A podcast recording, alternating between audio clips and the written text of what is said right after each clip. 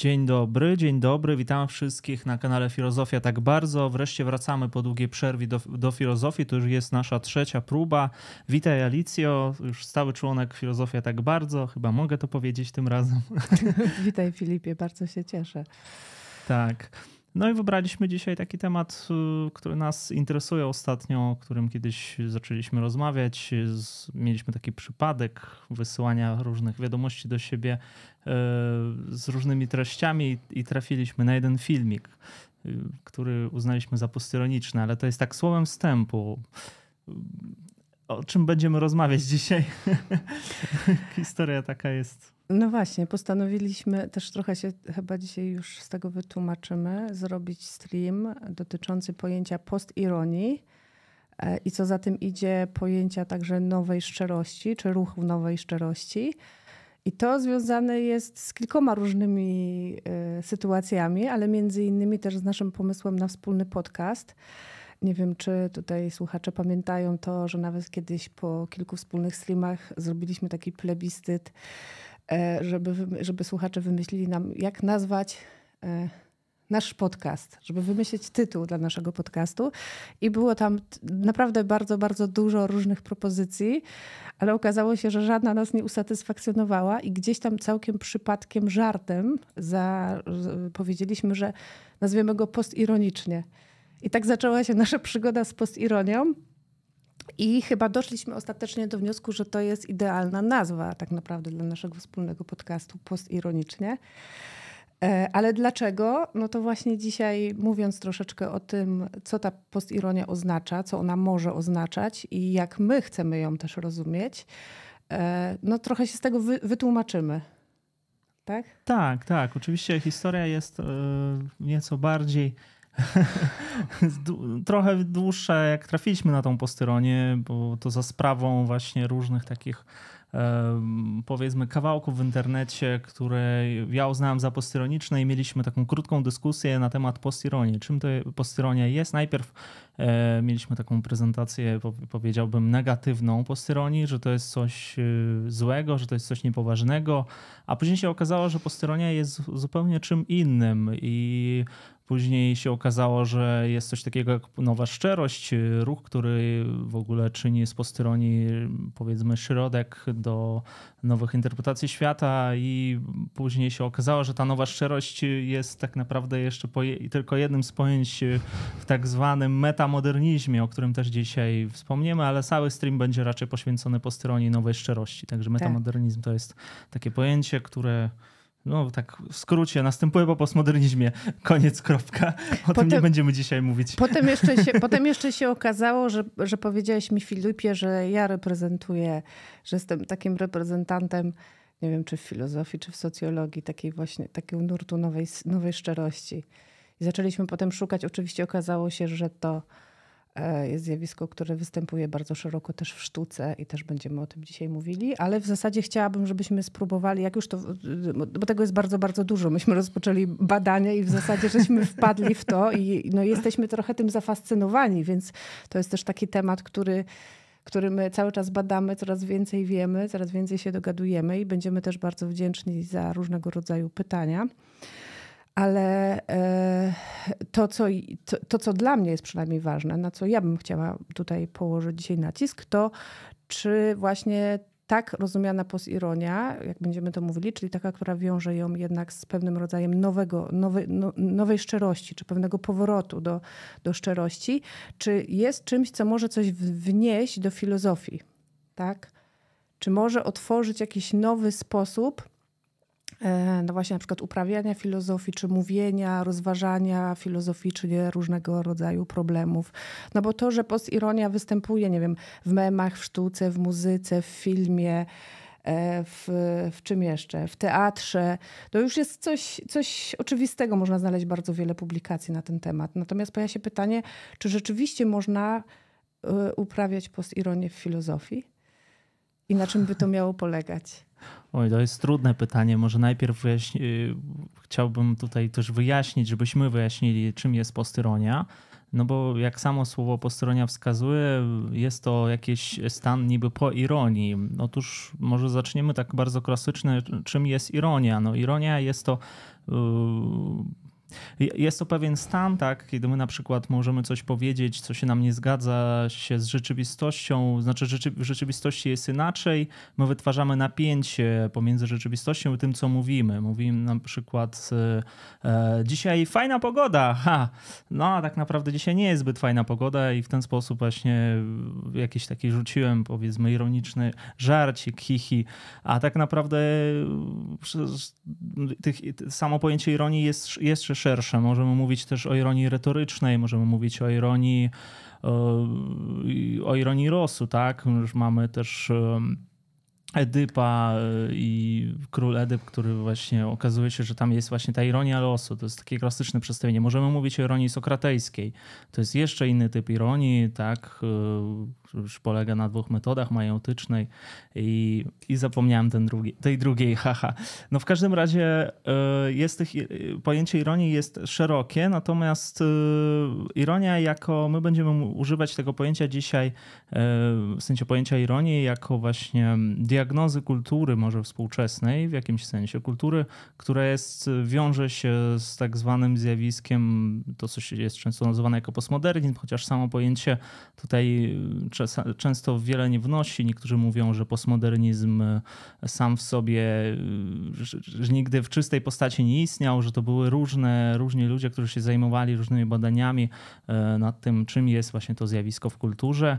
Natomiast ironia jest e, czymś, co przenicowuje naszą kulturę, co właściwie kształtuje e, pewien sposób myślenia, tak? My dorastaliśmy na tych żartach ironicznych. Nie wiem, jak ty, Alicjo. Znaczy, miałeś, no, jakie doświadczenie miałeś z ironią? Znaczy nie, no właśnie powiem, że no to jest bardzo szerokie pojęcie, więc bardzo się cieszę, że to właśnie zawężyłeś i o to nam to, o to będzie chodziło, że jeżeli mówimy o post-ironii, to będziemy mówili o pewnym stanie, który następuje po ironii, ma być tak naprawdę pewną receptą na ironię, ale właśnie jak rozumianą ironię? Rozumianą w ten sposób, w jaki sposób użył tego pojęcia David e, Foster e, Wallace, kiedy powiedział mhm. o tyranizacji ironii. To znaczy, że my dzisiaj, znaczy, że właśnie w zasadzie to chyba jest taka diagnoza XX wieku, prawda? Że XX wiek e, w kulturze tej takiej naszej raczej zachodnioeuropejskiej mm, występuje takie zjawisko tyranizacji ironii. To znaczy, że w zasadzie e, o, o, ile ta pierwotna e, ironia miała na celu pokazywanie, znaczy no właśnie za pomocą środków ironicznych mówienie jednak czegoś poważnego na temat rzeczywistości poza, poza kulturowej, pozajęzykowej, o tyle tyranizacja ironii miałaby polegać na tym, że w zasadzie już nie interesuje nas tak naprawdę, co szczerze chcemy powiedzieć, tylko z, e, zaczęliśmy się bawić w wyśmiewanie się ze wszystkiego. Czy znaczy takie wyśmiewanie, ironizowanie, sarkazm stało się tak naprawdę naszą metodą na radzenie sobie, tylko to, to nie jest prawdziwe radzenie sobie, tylko to jest tak naprawdę pewnego rodzaju mechanizm obronny z rzeczywistością, z tym wszystkim, co w rzeczywistości jest trudne, z tym wszystkim, z czym sobie nie radzimy. I obserwuje się takie zjawisko, ja zresztą bardzo często to krytykuję e, otwarcie, także w dyskusji z różnymi znajomymi, e, głównie, głównie właśnie wśród intelektualistów, właśnie takie zjawisko, że jeżeli jakiś temat jest trudny, to trzeba go obśmiać, a jak już go tak bardzo, bardzo obśmiejemy, zrobimy tysiąc memów, to w zasadzie no, jakby on przestaje być problemem. To znaczy jest dalej ten problem, ale to obśmianie powoduje, że my czujemy, że nie musimy nic z tym zrobić. I w tym sensie to krytykuję, bo uważam, że to jest taka troszeczkę ucieczka. I teraz ta tyranizacja ironii to byłaby właśnie jakaś taka, czyli mówimy o pewnej takiej diagnozie, tak? Jakiejś, nie wiem, no właśnie mm, świata postmodernistycznego. Tak samo jak zawsze mówiłam, że pojęcie postmodernizmu ma największy sens socjologiczny, jako pewna diagnoza, prawda? Stanu kultury czy stanu społeczeństwa. Tak samo właśnie ta tyrania ironii, że no, żyjemy w kulturze, choćby memy, prawda? Żarty. Tak, Coś ale się nie wydarzy. tylko memy. Ironia to jest intelektualna strategia. Właśnie to, o czym powiedziałaś przed chwilą, że pewien problem, żeby z nim poradzić, my go wyśmiewamy, my się bronimy przed czymś, używając ironii w ten sposób jakby, tak jakbyśmy, nie wiem, złożylibyśmy modlitwę i już problem zniknął, a, a nadal problem zostaje i w ten sposób no, nie, nie, unika się, niby się unika problemu, ale to jest takie złudne. Natomiast sama... Ale właśnie czekaj, bo jeszcze, jeszcze jedną rzecz tylko dodam, bo potem zapomnę mhm. i pójdziemy dalej. E, dla mnie właśnie na przykład, kiedy ja sobie uświadamiam, że rzeczywiście żyjemy jeszcze w takim stanie, tak? bo to, co teraz będziemy mówić o postironii, no to już niektórzy mówią, że to jest jakiś nowy stan, który gdzieś tam w XXI wieku się pojawia, ale ja uważam, że my jeszcze jesteśmy na granicy, to jeszcze nie przeszliśmy do tamtego stanu. Dla mnie najlepszym takim dowodem tego, że żyję w świecie takiej tyranii ironii jest to, że ja czasami jak rano wstaję, to e, dowiaduję się o tym, co się wydarzyło, na przykład w polityce z memów czy najpierw znajomi, czy różne osoby gdzieś tam w mediach społecznościowych wysyłają mi memy obśmiewające coś i ja na początku się śmieję, nie wiem w ogóle o co chodzi, a potem dopiero zaczynam sprawdzać, szukać wiadomości, co takiego się wydarzyło, prawda? Czyli e, zanim w ogóle zbadamy problem i poważnie się nim zajmiemy, on już zostaje obśmiany i w tym momencie tak naprawdę troszeczkę to jest coś, co ja krytykuję. Znaczy, nie, żebym mówiła, że nie należy się śmiać, tak? Tylko właśnie chciałam, żebyśmy troszeczkę dzisiaj porozmawiali o tej granicy pomiędzy właśnie taką ironią, która nie prowadzi tak naprawdę do niczego, do jakiejś takiej pozytywnej też krytyki, tak? Tylko takiego obśmiania krytyki jest źle, ale i tak nie wiemy, co z tym zrobić. A właśnie czymś, co będziemy nazwali postironią, co będzie już miało, miało mieć w sobie taki element konstruktywny, tak, tego wszystkiego. Przepraszam, że ci przerwałam. że nie, nie bardzo dobrze, bardzo myśli. dobrze. E, no to może jeszcze o tej ironii, bo skąd w ogóle sam pomysł? Oczywiście sami nie, nie myśleliśmy tego, trafiliśmy na pewien trop, na pewien szlak i e, w polskim internecie są dwa artykuły, które później udostępnimy e, w opisie tego właśnie streamu, nagrania, które można będzie odsłuchiwać oczywiście później. No i trafiliśmy tutaj na takiego autora, amerykańskiego pisarza, krytyka literackiego Dawida Fostera Wolsa, taka książeczka cudowna pod tytułem o, o, o, no tak się sfokusowało. Fajna, e, rzekomo fajna rzecz, której nigdy więcej nie zrobię. Właśnie taki trochę posteroniczny tytuł. I tam jest taki esej, który nas zainteresował. Jest to esej poświęcony amerykańskiemu społeczeństwu i głównie telewizji, ale jak się ukazuje w tym eseju, pojawia się trochę więcej, um, trochę więcej na temat właśnie naszego społeczeństwa i po, pojęcia ironii. Yy, Eunibus pluram, telewizja, fikcja amerykańska, tak to, tak to brzmi. I w tym eseju akurat autor e, właśnie David Forrest Walls e, można by powiedzieć stawia taką diagnozę, czy no powiedzmy diagnozę amerykańskiemu społeczeństwu, które ogląda telewizję i w ten sposób uczestniczy E, uczestniczy w jakiejś innej normalności, chociaż to nie, nie, chodzi o jakąś inną normalność, to jest po prostu w normalnym życiu uczestni- ludzie, którzy oglądają telewizję, uczestniczą w normalnym życiu. Esej jest z lat 90., dlatego telewizja wtedy no, ba- była bardzo ceniona. Jeszcze nie mieliśmy tak, internetu, komputerów i nie było tego, co mamy dzisiaj. Dzisiaj można by powiedzieć, że w normalności, w normalności uczestniczymy oglądając YouTube właśnie. No ale tak, mm, i co mówi Forest Walls? Mówi, że... Mamy, mamy, mamy slajd na ten temat, tak, na temat tego tak, eseju. Tak, nie wiem, tak, czy właśnie. nie chcesz go użyć.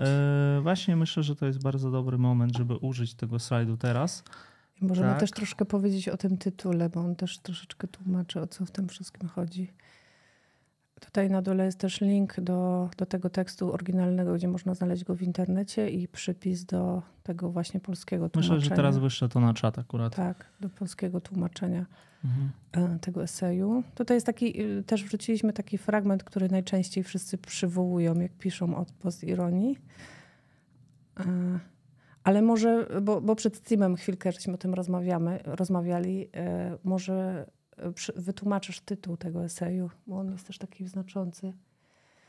Tak, y, no Eunibus Pluram to jest e, tak jedno w wielości, czy jakoś tak to można przetłumaczyć. Bardzo tutaj wolne tłumaczenie, ale jest to z jednej strony mm, jest to nawiązanie do pewnego klasyka rzymskiego, teraz już nie przypomnę, y, który to był, y, ale jeśli chodzi o samą, samą nazwę, no to jeden uczestniczy tak Jak Czy było... wielu uczestniczy w jednym? Wielu w uczestniczy w jednym, tak. Mhm. I no właśnie tym jednym jest telewizja, tak. I to jest jakby też nawiązanie do tego, że dzięki telewizji ludzie jakby zyskują z takich taką jakby tożsamość, że utożsamiają się z telewizją z jednej strony, z drugiej strony zyskują tą normalność, y, ale też, bo to głównie nie, nie będzie chodziło nawet o krytykę telewizji, co o, to, o ten materiał, który jest pokazywany w telewizji u, u Davida Fostera Bolsa.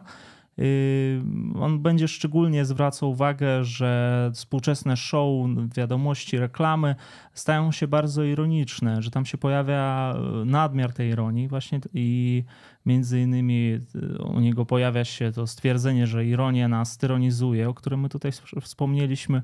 E, no i on będzie w ogóle podawał taką absurdalną sytuację, e, porównując to do show. No wyobraźmy sobie tak na polskim gruncie, co mamy. Na przykład Światło dróg kiepskich. E, I Forrest Walls pisze, że mm, ludzie, którzy oglądają takie show, różne sitcomy, E, oni jak właśnie ten pies, e, i to jest dosłowny cytat, pies, który kiedy na coś wskazujesz, będzie patrzył tylko na twój palec. I mniej więcej to się dzieje z, z, ludźmi, którzy oglądają show, ironiczne show, które niby mają pokazywać coś innego, zwracać uwagę na, na jakieś pewne zjawiska, które same w sobie śmieszne, ale przez to, że te, te środki są źle odbierane, jest jakaś, jakiś taki brak komunikacji przez to, że tej ironii tak dużo, ludzie zaczynają niektóre show na poważnie traktować. Tym, a jeśli już mówimy o literaturze postmodernistycznej albo literaturze takiej bardzo intelektualnej, gdzie wyśmiewa się pewne rzeczy, pewne rzeczy traktuje się niepoważnie, e, no to, to już w ogóle ogromny problem pojawia się, kiedy człowiek nie potrafi rozpoznać ironii. No i to by można było nazwać stanem postironicznym, e, kiedy ta ironia właściwie jest traktowana na poważnie. No właśnie tutaj mamy, jedna, tutaj mamy, mamy jakby taki problem, bo za chwilkę powiemy o tym, że potem jeszcze odkryłeś i powiedziałeś mi, że problem też polega na tym, że w języku polskim e, postironia czasami rozumiana jest jako metaironia. Za chwilkę powiemy o tym rozróżnieniu, że nam chodzi o post, że postironia jest związana z nową szczerością, a metaironia niekoniecznie jest jakby przeciwieństwem tak naprawdę tego. Natomiast jeszcze wracając do tego, co mówiłeś, no właśnie ten stan taki, który diagnozuje i do którego jakbyś jeszcze mógł wrócić na chwilkę do tego slajdu, dlatego że jakby e, Walls pisze o tym, e, właśnie, czy mogą pojawić się e, jakby buntownicy, którzy zbuntują się tak, przeciwko właśnie tym, temu stanu tyranizacji ironii, których nazywa tak naprawdę, że to będą antybuntownicy, to znaczy, że jakby, bo stan postmodernizmu był stanem takiego buntu przeciwko wielkim narracjom, przeciwko mówieniu, że wiem, znam prawdę i uświadomił nam, znaczy w ogóle postmodernizm był, był najprawdopodobniej wynikiem właśnie takiego uświadomienia sobie wcześniej przez ludzi, przez filozofię, przez nauki, że że każde stanowisko, każde jednostki jest tak naprawdę bardzo subiektywne i jest tylko jednym z wielu. Tak? E, no i to powoduje, że gdzieś poczuliśmy, że no, nie mamy jakby prawa tak, wypowiadać się prostu o prawdzie, o dobrze, o pięknie, o tym, nie wiem, o miłości, o przyjaźni, dlatego że to, co mówimy, zawsze jest tylko subiektywne, zrelatywizowane do naszego punktu widzenia, do naszego świata przeżywanego, do naszego Lebenswelt. I teraz, kiedy, y, kiedy intelektualiści sobie to uświadamiają, no to w XX wieku stwierdzają, że no tak naprawdę nic nie możemy mówić serio. Więc możemy. Yy, i, i, I właśnie pozornie zastępują to właśnie taką ironią, takim nie do końca, no nie mogę nic powiedzieć serio, więc będę sobie tak troszeczkę mówić e, nie do końca poważnie, tak? No i teraz jakby pojawia się pytanie, no dobrze, no ale co dalej jakby? Czy, czy, czy rzeczywiście e, nie można już w tym świecie, kiedy z których sobie uświadomiliśmy to wszystko, a równocześnie jeszcze uświadomiliśmy sobie to, że rzeczywistość nie zawsze jest piękna. Czy rzeczywiście jedynym rozwiązaniem jest ucieczka właśnie w taką tyranię ironii, czyli odejście od takiego właściwie pierwotnego rozumienia ironii, kiedy powiedzieć na przykład o Sokratesie, no to Sokrates bardziej stosował ironię w taki sposób, które będziemy dzisiaj nazywali właśnie tym postironicznym e, sposobem. Natomiast XX e, wiek od tego odszedł i tak jak powiedziałeś, skupił się na tym palcu. To znaczy, tak jeżeli w klasycznie rozumianej ironii e, przekaz ironiczny jest tylko środkiem do przekazania czegoś tak, o rzeczywistości, to w tyranie ironii jakby nikt już nie pyta o, o, to, co ja miałam na myśli, tylko wszyscy skupiają się na tym właśnie żarcie. I jakby ta rzeczywistość symboliczna, która ma służyć do opisania tej rzeczywistości, nie wiem, pozasymbolicznej czy kulturowej, staje się jedyną w zasadzie rzeczywistością. No to jest ten taki problem znany, tak? Tam symulakra, że żyjemy... Znaczy tak, to jest w zasadzie, można by to nazwać e, symulakrami, ale jeszcze a propos postmodernizmu, bo ja tu nie lubię demonizować za bardzo postmodernistycznych różnych, e, powiedzmy, narracji, e, bo też chodziło raczej o walkę dyskursu. W postmodernizmie jest nadal walka tak. dyskursów, tylko nie ma żadnego nadrzędnego dyskursu. No. Jest ich wiele, może, może nazwijmy to narracjami, żeby tu tak. nie wprowadzać znaczy jest pluralizm, słów. no powiedziałam. Jest no. pluralizm, mhm. a ja jeszcze mam taki piękny cytat. To jest Wiktor Opielewin, taki rosyjski pisarz właśnie, który jest zaliczany do postmodernistów i on określił postmodernizm jako e, stan, w którym jesteś lalką, tworzysz inną lalkę, przy czym e, Aha, spaliłem to. To było i trochę inaczej. E, że ty tworzysz lalkę i przy, tym, e, przy czym sam będąc lalką tworzysz inną lalkę. O, coś takiego. I może jak, jakbyśmy się zastanowili na tym, no to jest takie zawieszenie moich wewnętrznych przesądów, e, moich wewnętrznych przekonań, wzięcie ich w nawias, jakby takie ironiczne trochę potraktowanie nawet mo moich poglądów, tak? Ja biorę ich w nawias i w ten sposób jakby przyjmuję taką strategię intelektualną, że no nie możecie mi nic zrobić, tak? Ja w każdym razie ja mogę, mogę tymczasowo jakby zawiesić swoje poglądy i, i, co, i co teraz, no właśnie. Mhm. I, I, to jest też, ironia przecież bierze w nawias właśnie, o to chodzi w niej. Nie tylko, bo my nie mówimy o takiej ironii, tylko o takiej ironii, że ironia ma wyśmiewać, że to jest jakiś stanodowania głupka. Ironia może być poważna, tak? Właśnie tak jak powiedzieliśmy wcześniej o tej ironii losu. No można, ale ta, ta do której punktem wyjścia jest postironia, czyli jakby taka próba ucieczki, to jest właśnie już ta taka źle rozumiana ironia, czyli tyranizacja. I tylko jeszcze tylko kilka słów, bo zaraz przejdziemy do tego, co tam dalej wyświetliłeś, bo to jest w sumie sedno i clue. Mhm. To jeszcze tylko do tego cytatu, który właśnie, Aha, właśnie, właśnie mi zabrałeś. Tak, tak. że o co chodzi z tymi jego antybuntownikami. No bo on właśnie mówi, że e, jakby ten stan postmodernizmu to był stan właśnie takiego buntu przeciwko takim wielkim narracjom, które, które roszczą sobie pretensje do tego, żeby właśnie stworzyć jakieś takie uniwersalną tak, wizję rzeczywistości, uniwersalną odpowiedź na to, co jest dobre, co złe i tak dalej. Mm, natomiast mówi, że y, jakby kolejnym etapem będzie bunt przeciwko temu buntowi i to będą tak naprawdę antybuntownicy, tak? I właśnie o tym pisze, że to będą osoby, które nie będą już się czuły, nie będą się już wstydziły mówić poważnie i szczerze. Tak, bo jakby troszeczkę ten stan tyranizacji ironii to jest coś, co ja naprawdę obserwuję, tak? Y, wśród, y, ale mówię, głównie wśród intelektualistów współczesnych, że oni jakby uciekają przed takim byciem szczerym, autentycznym, mówieniem właśnie w takie, w takie sobie ironizowanie czy sarkazm, bo jakby no, boją się trochę śmieszności, tak? boją się bycia banalnym, boją się, że, że bycie takim szczerym, bez świadomości tych, tych, tych wszystkich rzeczy, o których tutaj powiedzieliśmy, powoduje, że staje się banalny. A, no, a Wallace mówi o tym, że ci nowi buntownicy nie będą się tego ba bali. Tak? Tutaj właśnie z tego wynika, że nawet zaryzykują to, że ktoś ich słuchając będzie siewał i będzie mówił, ale to ba ba ba banalne, tak? I że nawet będzie się z nich śmiał i być może pomyśli, że są naiwni. E, I rzeczywiście coś w tym jest, dlatego że ja sama mam takie doświadczenia Wiesz o tym dobrze, Filipie, że ja na przykład opowiadam, nie wiem, o wartościach, prawda? O pojęciu wartości, które jest dla mnie bardzo ważne i zawsze Mieliśmy go bronię. stream o tym. I zawsze go bardzo bronię. Y, no i jestem świadoma tego, że większość słuchaczy myśli sobie wartość. Co to w ogóle za pojęcie jest? Przecież to jest jakieś anachroniczne pojęcie. Nikt już w ogóle nie wierzy w istnienie czegoś takiego, prawda? Więc jakby ta, ta, ta diagnoza wydaje mi się bardzo słuszna. Natomiast może rzeczywiście przejdziemy już do tej post-ironii teraz. E, chyba, że coś jeszcze. Mhm. To myślę, że możemy przejść do tej postyronii. Przejść może do tego drugiego no, slajdu, też... bo są w zasadzie dwa, ale najpierw może e, umówmy ten pierwszy, a potem ten drugi tak, będzie tak, trochę tak, takim tak, tak. wyjaśnieniem.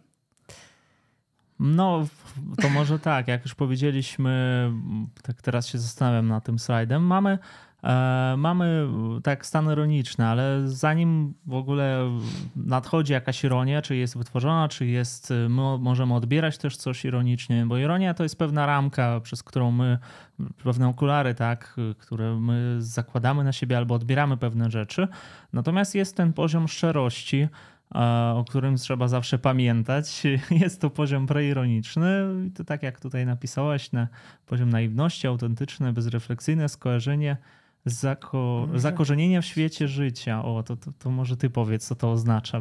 No to, to chodzi mi o to, a tutaj możemy w różny sposób to, to rozumieć. Możemy się nawet powołać na filozofów takich jak na przykład Husserl, tak? czy na przykład, nie wiem, Hartman, czy jeszcze inni, jak już, już zawsze gdzieś tam mi z rękawa e, wypadną, no, że każdy z nas żyje tak naprawdę na takim, w takim porządku najbardziej podstawowym.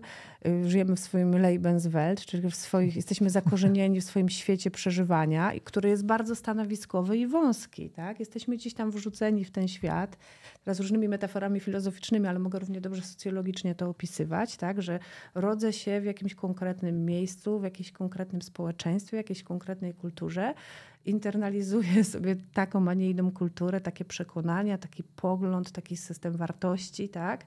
Czyli jestem właśnie gdzieś wrzucony i autentycznie tam żyję. Tak? I to jest właśnie ten taki poziom takiego właśnie szczerego, jeszcze bezrefleksyjnego przeżywania bycia w świecie, także społecznym, jakieś interesy, które są dla mnie ważne, tak? To, że jestem na przykład kobietą, to, że mam takie, a nie inne wykształcenie, to jakoś kształtuje ten, ten, ten mój sposób od, od, odczuwania świata, moje interesy, co dla mnie jest ważne, a co nie, na, na kogo będę głosować albo na kogo nie będę głosować. I to jest całkowicie coś autentycznego.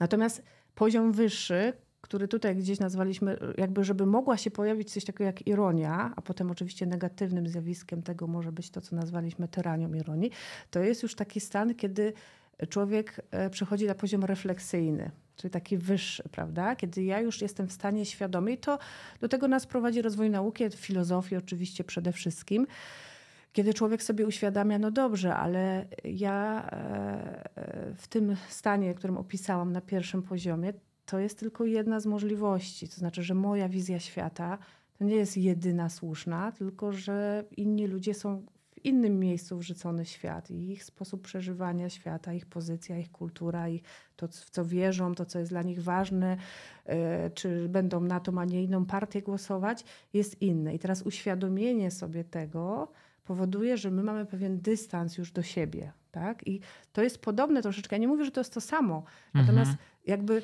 umiejętność używania ironii troszeczkę wynika z takiej umiejętności dystansowania się tak? do tego pierwszego poziomu szczerości.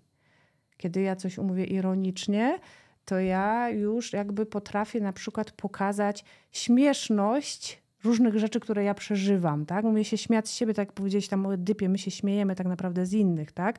Że ktoś tam... Y wyrocznia mu przepowiedziała, e, jak jego życie się potoczy. On robił wszystko, żeby tak nie było, a w konsekwencji i tak tak się wydarzyło. I to jest śmieszne. I teraz my możemy tak się śmiać, to jest to, co ja zresztą zawsze mówię. Ja najbardziej lubię śmiać się sama z siebie. To znaczy ironicznie patrzeć na swoje własne życie i się z tego śmiać, że tak naprawdę to są śmieszne te nasze problemy, tak? W obliczu wszechświata. Mhm. Ale tu już jesteśmy na tym drugim poziomie, refleksyjnym, prawda? Tak. Który, który jest tak naprawdę mm, znowu, czy umiejętność tworzenia ironii, mówienia ironicznego wynika z umiejętności właśnie posługiwania się refleksją. I dla mnie, to wiesz, bo znasz mnie, zresztą też e, uczestniczysz w takich zajęciach, które się obecnie odbywają na Uniwersytecie dla doktorantów, w których ja próbuję pokazać, że ta zdolność do refleksji jest tak naprawdę istotą tego, co nazywamy kulturą. Czyli ludzie zaczęli tworzyć kulturę, przekaz symboliczny i wtedy stworzyli ten drugi poziom tak, I, a ja bym jeszcze uprosiłbym to co, o to, o czym mówimy teraz. Przepraszam, że tak mhm. ten, bo y, ten schemat i podobne schematy tego rodzaju często są wykorzystywane, żeby wytłumaczyć, jak działają memy na przykład. To też. I na poziomie szczerości no to, to mamy jakieś, nie wiem, mogą to być właśnie demotywatory, które zanim nastąpiła RMM-ów, to były przecież demotywatory. I no, demotywatory też w większym stopniu były ironiczne, ale niektóre były takie szczere do bólu, że, takie, przepraszam za kolokwializm.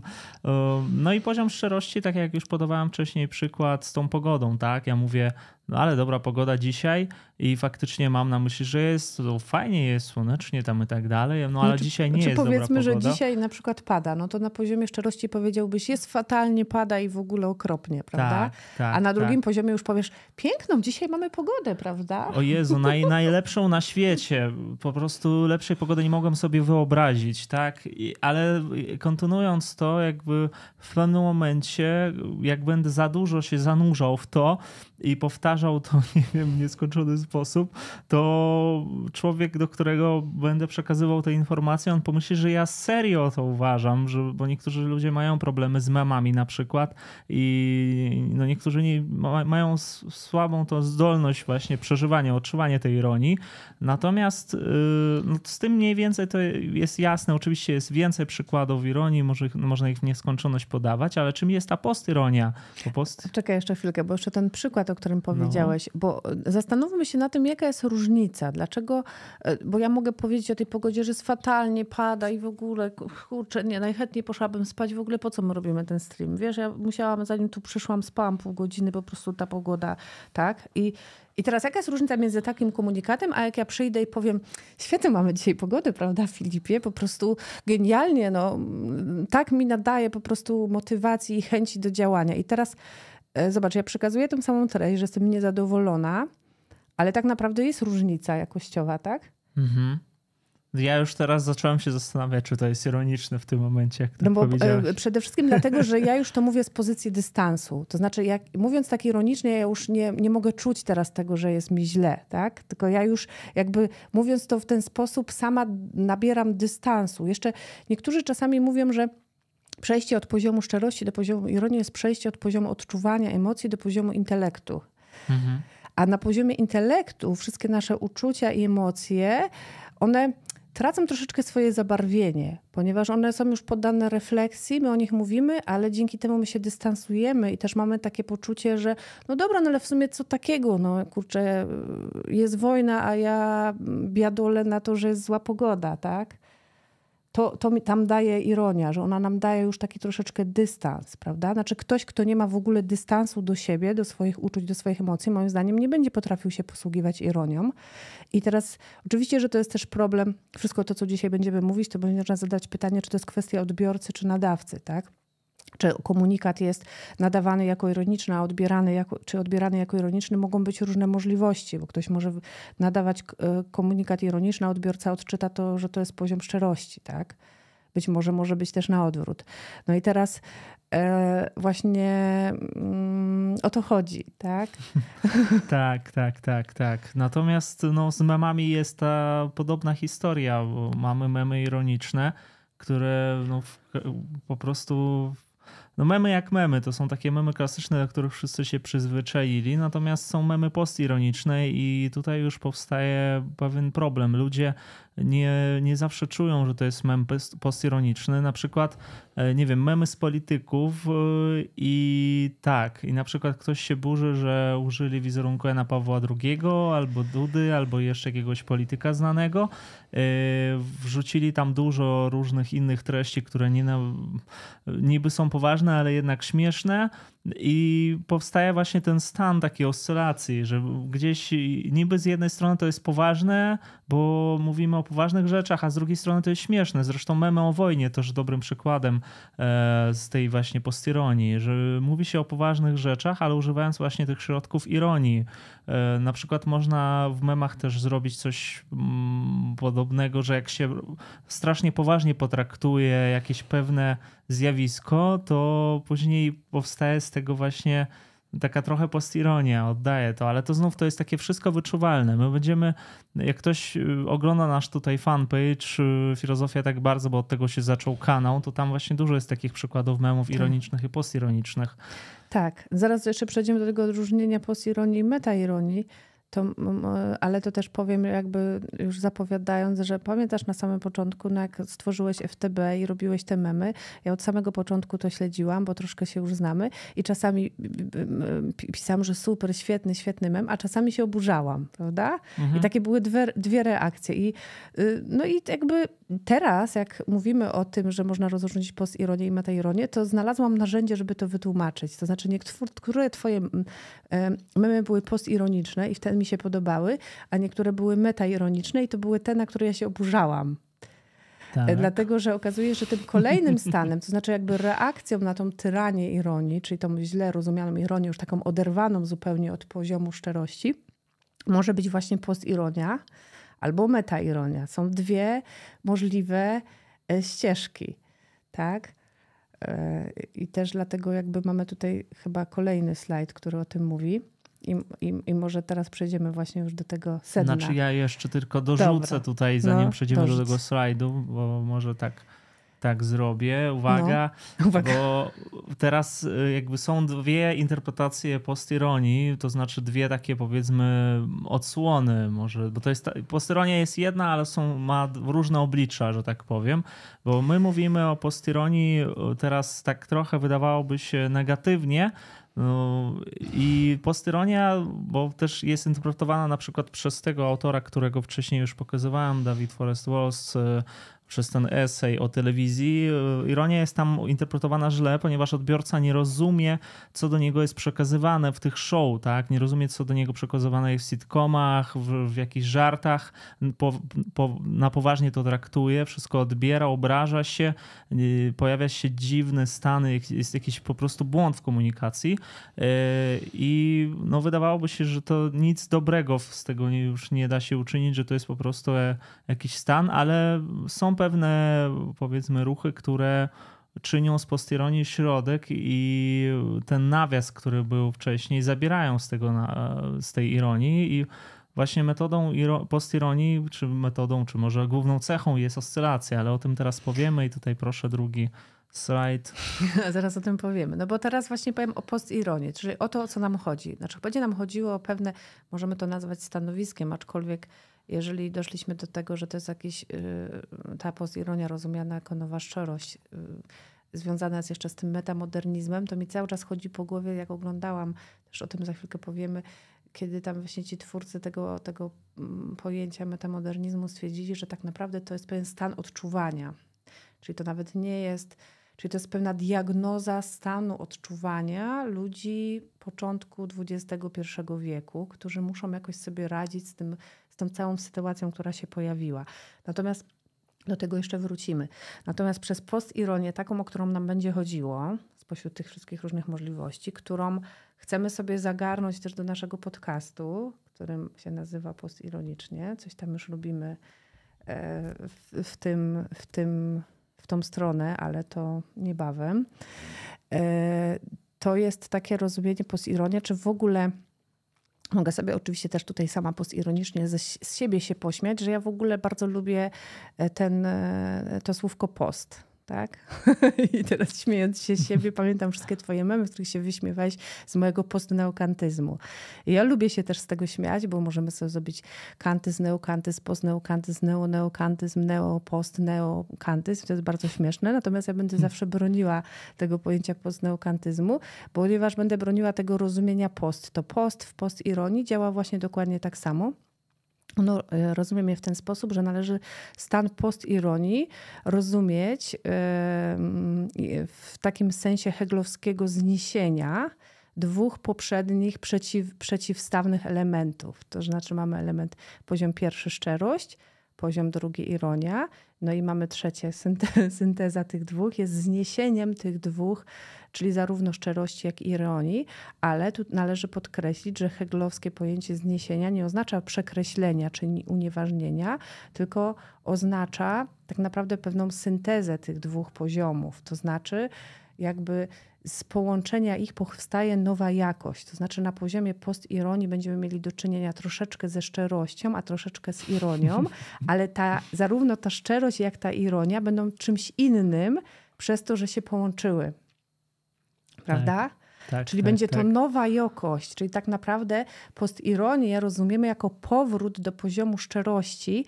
ale to już nie jest ta sama, sama szczerość, co na poziomie pierwszym. Tak, Czyli tak tutaj można by było strzałkę narysować pomiędzy tak. tym drugim poziomem i poziomem szczerości.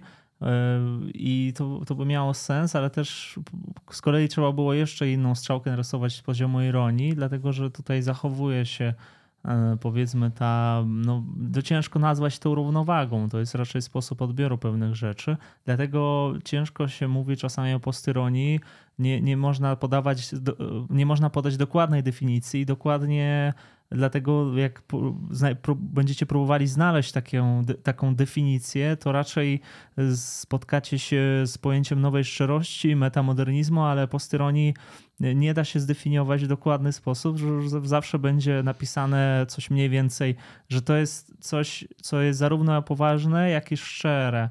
Albo niektórzy mówią beka z beki też, ale to już jest coś innego. Niektórzy mówią, że to jest ta kontynuacja ironii, że to jest jeszcze większa ironia, to jest jeszcze większe ha ha ha ha ha ha w cudzysłowie i jeszcze ha ha ha ha ha.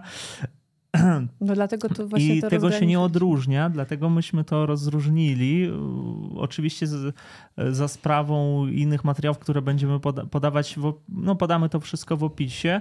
Yy, I teraz tak, czym jest metaironia? To jest, yy, to jest dobre pytanie. No, w tym przypadku jest to ten wyższy stan, yy, w którym już nie ma tak naprawdę pierwszego poziomu szczerości, bo jeśli postyronia odnosiła się do szczerości, to metaironia nie ma związku ze szczerością, po prostu skreślamy ją i zostaje nam samo się śmianie ze śmiania, tak? Mhm. Żart z żartu. Mhm. Jeszcze wyższy stopień ironizacji, tak jak napisałeś właśnie BKSB, i brak odniesienia do poziomu, brak referencji, brak w ogóle jakiegokolwiek odniesienia, odnosi się sama do siebie, tak?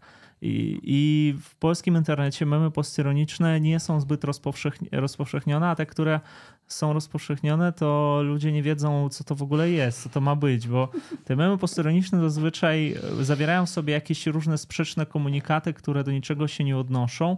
E, możemy mówić też o rapsach postyronicznych, możemy mówić w sensie o rapie postyronicznym, możemy mówić o e, pewnej muzyce postyronicznej, o, przepraszam, postyronicznej, metaironicznej, bo teraz znów się mylę, bo tego się zazwyczaj nie odróżnia. No i metaironia to jest dokładnie właśnie takie, taki kolaż różny. Moglibyśmy nawet powiedzieć, że to ma więcej, bliżej temu jest do postmodernizmu. Tak, e, niż... takiego negatywnie bardzo rozumianego. Znaczy tego, tak. czego się bano, kiedy mówili, że postmodernizm to jest takie, bo tak jak powiedziałeś, że ty nie tyranizujesz, no ja też nie, nie chcę mówić, że postmodernizm to jest jakieś tam zło, tak? Znaczy mówię raczej, że posługuje się pewną, że to jest pewna diagnoza społeczna, ale ona może prowadzić do takiego negatywnego właśnie zjawiska, kiedy nie tylko już nie ma tej referencyjności, ale w ogóle nikt o nią nawet nie pyta.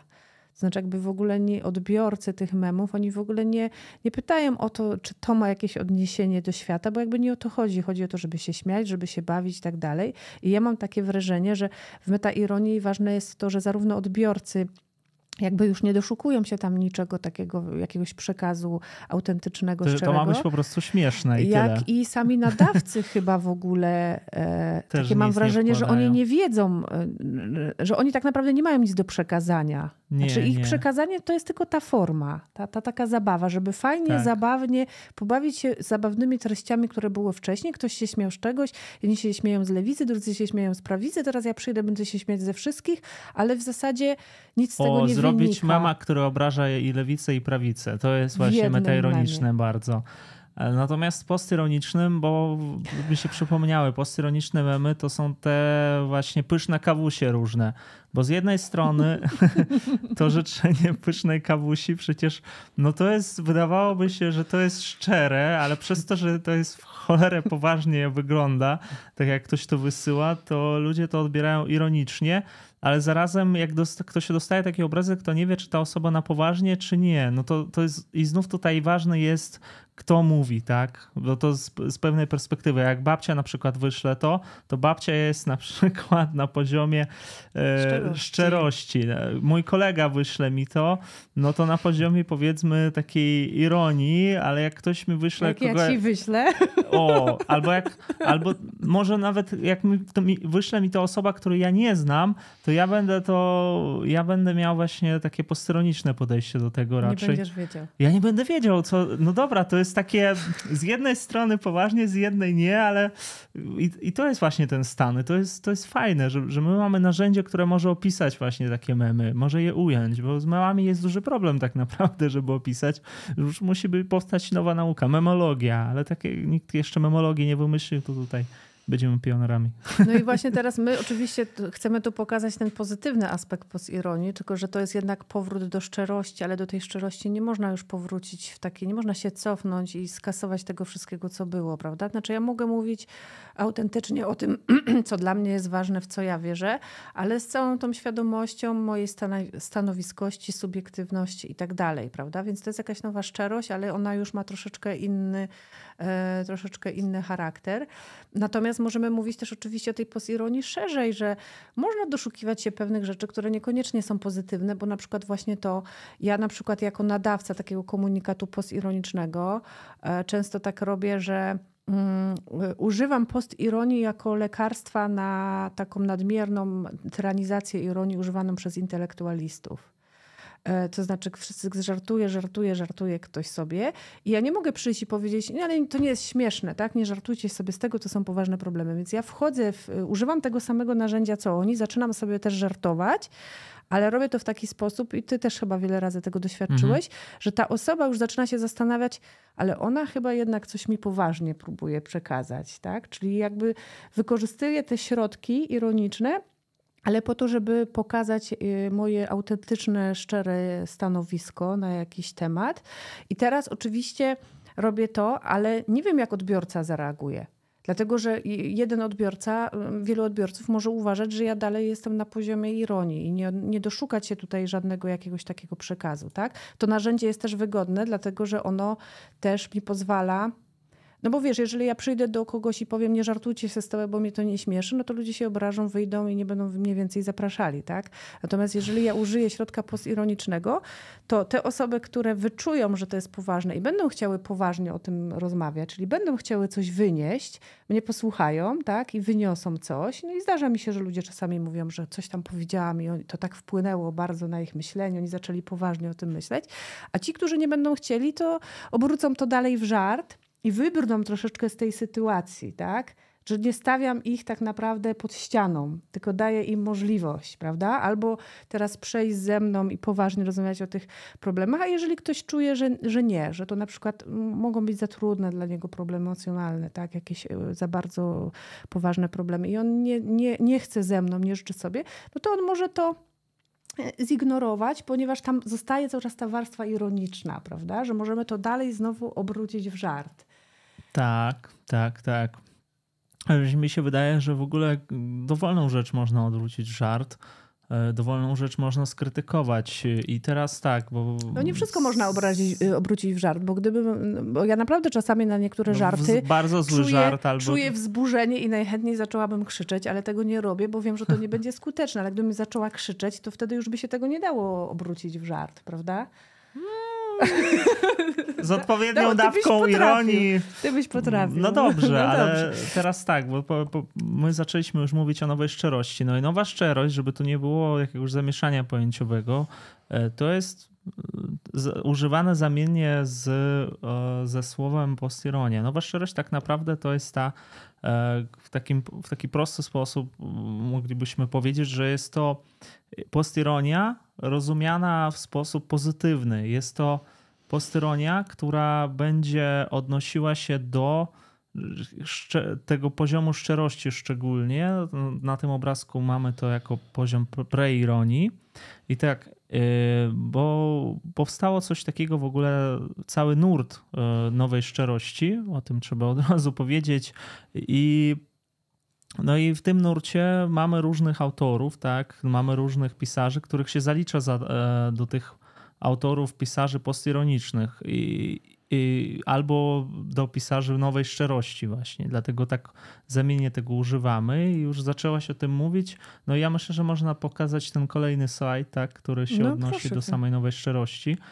Tak. Znaczy dużo jest też tego właśnie na internecie i tak Mhm. przeglądając to wszystko i czytając, no właśnie doszłam do wniosku, że ta postironia rozumiana jako nowa szczerość to jest właśnie to, co powiedzieliśmy. Znaczy to, co Mhm. powiedziałam, jakby ta, ta synteza ironii ze szczerością, która właśnie, i to się odwołuje właśnie do, do tego, co też Walls mówił, jak mówił, że może, że będą tacy antybuntownicy, e, że dlaczego to są antybuntownicy? Bo oni nie będą walczyć z systemem. To znaczy oni nie będą walczyć z tym stanem takiej ironizacji, tylko oni zostając w nim, chcą wykorzystać jego środki, żeby go od zewnątrz troszeczkę rozbić. Prawda? Czyli pisze tutaj, nie walczą z systemem, w którym się znaleźli, a raczej wygodnie się w nim moszczą. To jest cytat y, znów z Davida Fostera Wallsa, który Mhm. jest uważany za jednego z pionerów właśnie tego Tak. ruchu nowej szcz- szczerości. Bo też y, to, to jest ciekawe, że to słowo nowy, ono się pojawia, jest, mówi się o nowych mediach, mówi się o nowej etyce, mówi się o, o takich nowych różnych rzeczach. Ale tutaj mamy szczególny właśnie taki ruch i Walls jest jedno, jest osobą, która po prostu przewidziała ten ruch, tak? No właśnie, to są lata 90. On tak w zasadzie, on, on tak w zasadzie trochę przewiduje, że się w końcu tacy na pewno antybuntownicy, czy taki antybunt jest buntem w stosunku do buntu, tak?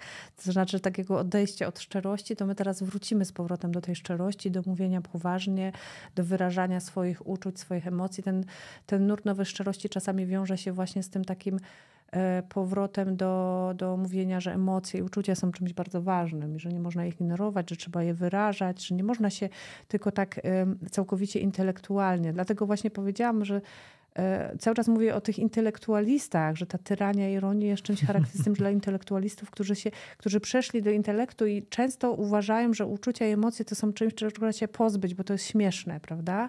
Natomiast mm, ci reprezentanci postironii, na przykład właśnie w sztuce, w filmie, czy tam mm, w, w teatrze, czy w, czy nie wiem, e, będziemy jeszcze pewnie mówić w muzyce, oni pozornie wykorzystują środki ironiczne. Może się wydawać, jak się ogląda, że to oni się wyśmiewają, ale tak naprawdę tam są pokazywane autentyczne emocje, uczucia, autentyczne też stanowisko prawda, tego, tego twórcy. E, Oczywiście, że jest pytanie, jak to potem odbiorca odczyta, bo jak powiedziałam, ja często coś mówię postironicznie, a ludzie tego tak nie odczytują. Często to odczytują albo czysto ironicznie, a niektórzy znowu odczytują. Też mam tego świadomość, że wiele osób to, co mówię, traktuje, że myślę sobie, że jestem naiwna. Tak, no jak ja mogę w Tak, ogóle jak ktoś mówi o szczerości, przyjaźni. o przyjaźni, no to, że jestem naiwna. Mm, To zależy w jaki sposób, bo to jak mówisz co takie, no, że, że cudzysłowu uży- używasz tego e, i używasz cudzys- cudzysłowia, tak? No. No to e, znaczy dajesz tu w cudzysłów, że to powiedziałem i wtedy normalnie odbierają to, ale bo znów no tutaj jest problem, bo to tak, może my mówimy o, o, o przyjaźni, ale my nie, nie definiujemy to, bo mu, a je- jeśli zaczynamy mówić, mamy, próbujemy ukształtować jakąś, nie wiem, idealną definicję czy coś takiego, no to w tym momencie powstaje dużo problemów, że tak, że to wszystko zależy od kultury, od narracji i tak Mhm. dalej. Natomiast Mhm. postironia jest czymś, ta nowa szczerość jest czymś takim, co mówi po prostu, że to jest takie proste, że to jest naiwne, że to się da odczuć, to się da Tak, że przeżyć, będziesz wiedział, że Że będziesz nie masz co wiedział. się spierać, ale poczujesz, że to jest takie bezpośrednie, tu można przeżyć Mhm. i my nie musimy wszystkiego intelektualizować.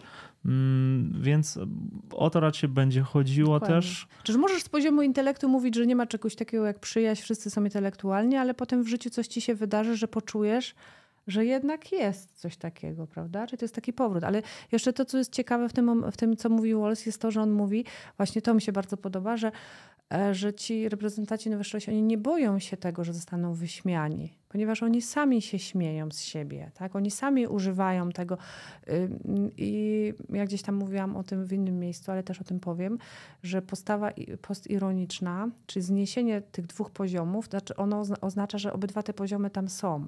I teraz kiedy ja mówiłam, że poziom pierwszy szczerości, naiwności to jest tak poziom takiego zakotwiczenia w tych moich, w moich uczuciach, w tym moim świecie przeżywania, a ten drugi jest takim refleksyjnym wyjściem i trochę i popatrzeniem na siebie z zewnątrz, to e, kiedy ja coś robię, czy mówię postironicznie, to ja w pewnym sensie przechodzę cały czas pomiędzy tymi dwoma pozycjami. Tak? Ktoś mógłby powiedzieć, że jestem i tu, i tu. To znaczy, z jednej strony autentycznie przeżywam coś, tak? na przykład, nie wiem, zawód miłosny przeżywam, tak? bardzo autentycznie, a z drugiej strony w tym samym czasie czasie, czy nawet trzy sekundy później potrafię się z tego ironicznie śmiać. I teraz mówię o tym, że ludzie, którzy mnie znają, wiedzą do, teraz dokładnie o czym ja mówię, tak? I potem jest takie, no ale to ty, ty, ty, ty się z tego śmiejesz, czy ty naprawdę przeżywasz? A ja zawsze mówię, no i to i to, a czy ja muszę wybrać? I to jest tak. właśnie stan post-ironii, tak? To jest pewien stan odczuwania, że z jednej strony ja mogę rzeczywiście autentycznie żyć, być zakorzeniona, a z drugiej strony gdzieś tam włącza mi się ten intelekt, który mi pokazuje, no fajnie, ale tak naprawdę twoje problemy są śmieszne, prawda? I, yy, ale właśnie to mi się podobało, że jakby się tego, tego nie boją. Co wynika jeszcze właśnie z tego, że taka postawa śmiania się, bo to jest najlepsze jest oczywiście takie śmianie się z siebie, no bo z innych to my się śmiejemy, ale to jakby cóż z tego. Natomiast taka postawa śmiania się z siebie samego, no ona właśnie powoduje, że mm, no ja nie muszę się bać, że inni się będą ze mnie śmiali, bo ja się sama mogę z siebie śmiać. Tak, no, bo tutaj też można przy, przypomnieć sobie, że w nowej szczerości, w tym, w tym ruchu ważne, ważna staje się jednostka też. Jakby my wracamy do tych E, rzeczy, które były w egzystencjalizmie na przykład. To jest takie, e, na przykład filmy, filmy Transamerika są bardzo egzystencjalne, jak ktoś oglądał, że mamy kilka tam e, przykładów takich patetycznych, drzewo życia albo e, tam rycerz, zapomniałem jak to było, puchar, puchar, puchar, puchar. No jest to taka karta w tarocie. Ry może Kurczę, ktoś, ja nie znam się na kartach Może ktoś tarota. teraz na czacie przypomni. W każdym razie w tych filmach jest pokazane jakiś, jakiś dramat, jakieś dramat jednej jednostki, jakieś przeżywania. Wydawałoby się, że to jest naiwne, banalne, że to jest jakiś w ogóle kicz, ale właśnie na tym polega nowa szczerość, że ona bierze te wszystkie środki używa też, może używać ironii, w sensie autorzy, którzy znajdują się w tym nurcie e, i wykorzystują ich dla powiedzenia poważnych rzeczy. Na przykład e, dobrym przykładem będą tutaj filmy o superbohaterach e, i tak mamy jakiegoś tam Supermana, Batmana i tak dalej. I wygląda, wygląda to jak jakiś kicz niepoważny i w ogóle dla dzieci. Olejmy to, nie zajmujmy się tym, a z drugiej strony to jest pewien stan kultury, w którym my się znajdujemy. My używamy właśnie tych środków, żeby pokazać coś większego, jakieś właśnie wartości, tak? Jak to mówisz, y, że tutaj mamy wartość y, właśnie tej przyjaźni, wartość miłości. Ten wątek zawsze miłosny jest. W większości y, w różnych filmach, serialach zawsze jest jakiś wątek miłosny. Po co ten wątek tam? Można by było to wyśmiać, zanegować i tak dalej, ale to nadal zostaje. To jest jeden ze składników. Mhm. No i ten to jest pytanie raczej nawet o granicę tej postyronii. No, my no ustaliliśmy no granicę taką, że naszą granicą postyroniczności weźmy lata gdzieś tam początek lat 2000, koniec 90., tak? Gdzieś tam tak, zaczynają tak. pojawiać się te słynne dzieła, które się odnoszą tak.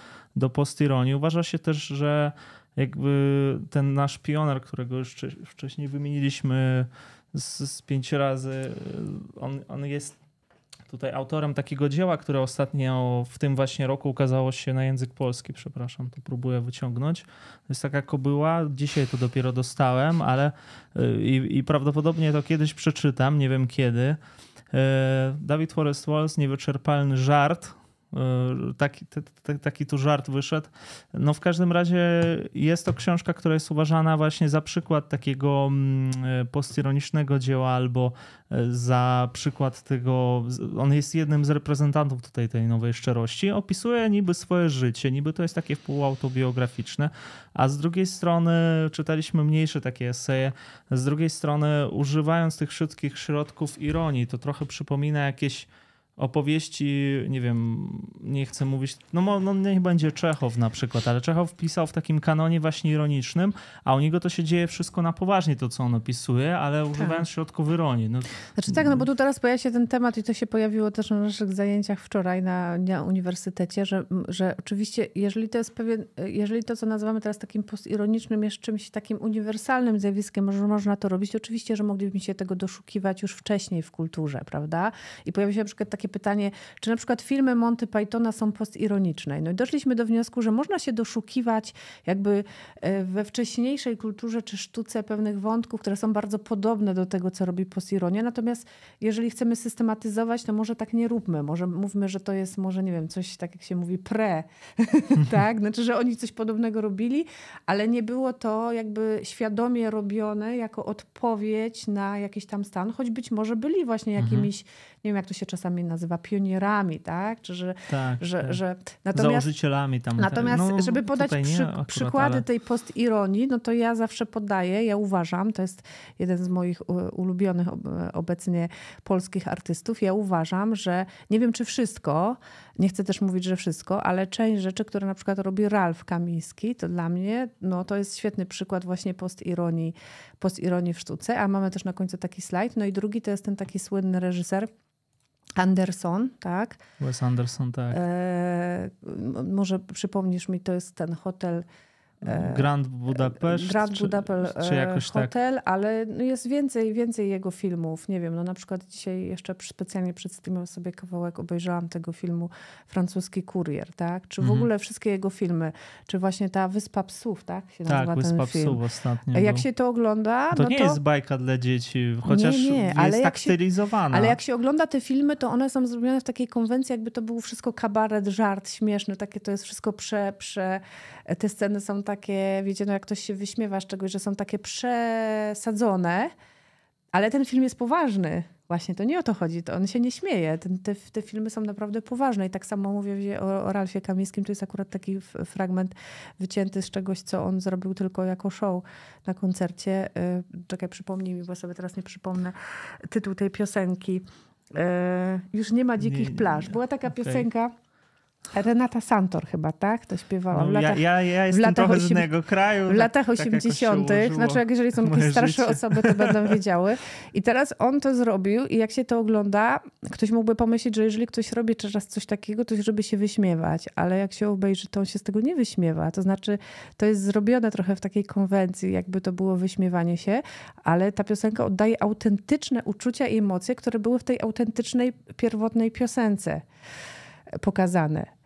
Natomiast Ralf Kamiński i to, co on robi, jest świetnym przykładem tego, o czym powiedziałam, że problem z postironią jest taką, taka, że nawet jeżeli na odbiorca robi coś postironicznie, yy, znaczy nadawca, to odbiorcy nie zawsze to odczytują. I teraz podam ten przykład, że byłam w tym roku na, na Jarucinie i występował Ralf.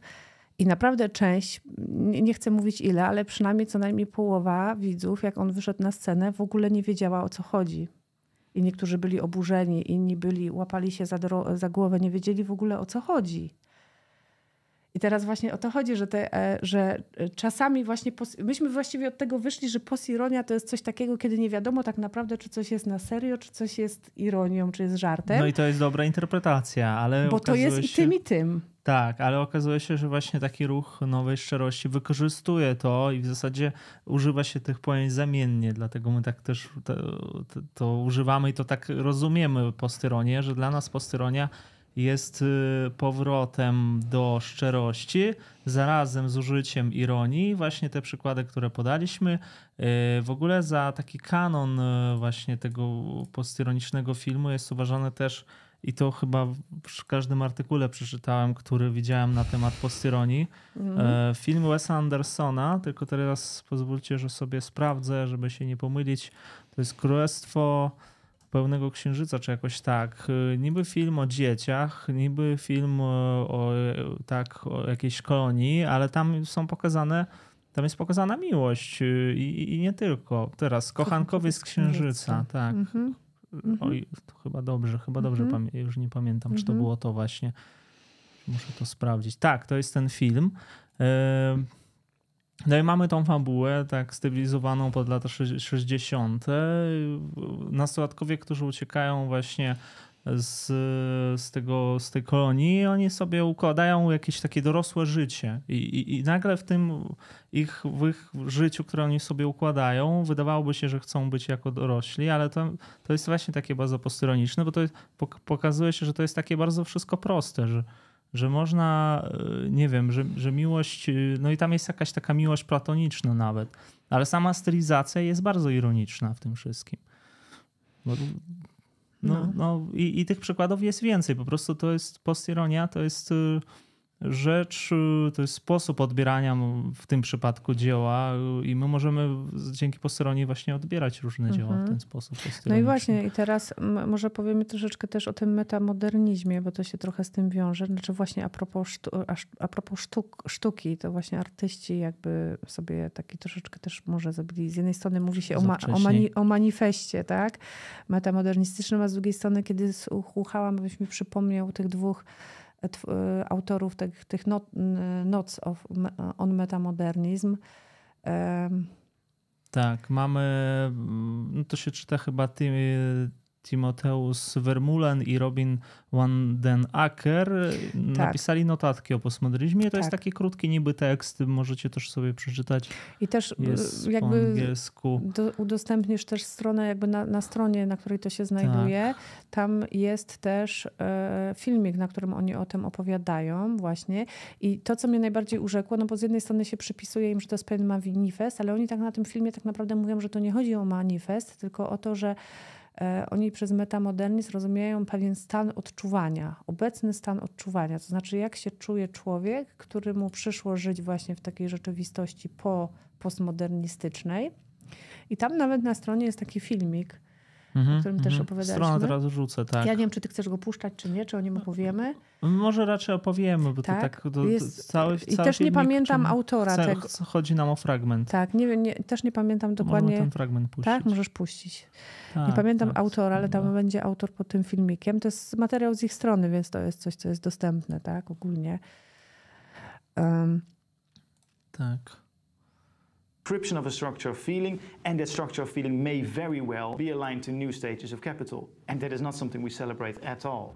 One work I'm thinking oh, of is Guido van der Werf's number eight. The meta-modern sensibility for me is here that this man knows that the icebreaker may very well kill him. That, that he knows that the icebreaker is literally breaking the ground on which he's walking. And I could imagine a postmodern work That has the same premise. A no właśnie, walking on ice and an icebreaker. Chodziło tylko o ten fragmencik. No i o czym oni mówią? Oni mówią, że, że ten film pokazuje troszeczkę z takim opisem kondycji właśnie takiej, takiej post, takiej metamodernistycznej, czy można by powiedzieć to, co nazywam tą postironią polegającą na tym, że e, no właśnie obecnie człowiek jest właśnie tą osobą, która tam idzie po tej krzer lodowej, a za nią płynie taki lodołamacz, i jakby wie, czy ma tą świadomość taką refleksyjną, tak, że ten lodołamacz w zasadzie rozwala wszystko, po czym idzie. Ten, ten, ten, ten, ten grunt, po którym idę, on zaraz się rozpadnie i w każdej chwili ja mogę zginąć, a mimo to tam jest podpis, że everything will be all right, tak? Idź, po prostu musisz kontynuować iść. No co możemy tak naprawdę zrobić? Znaczy na, na, nasza świadomość, że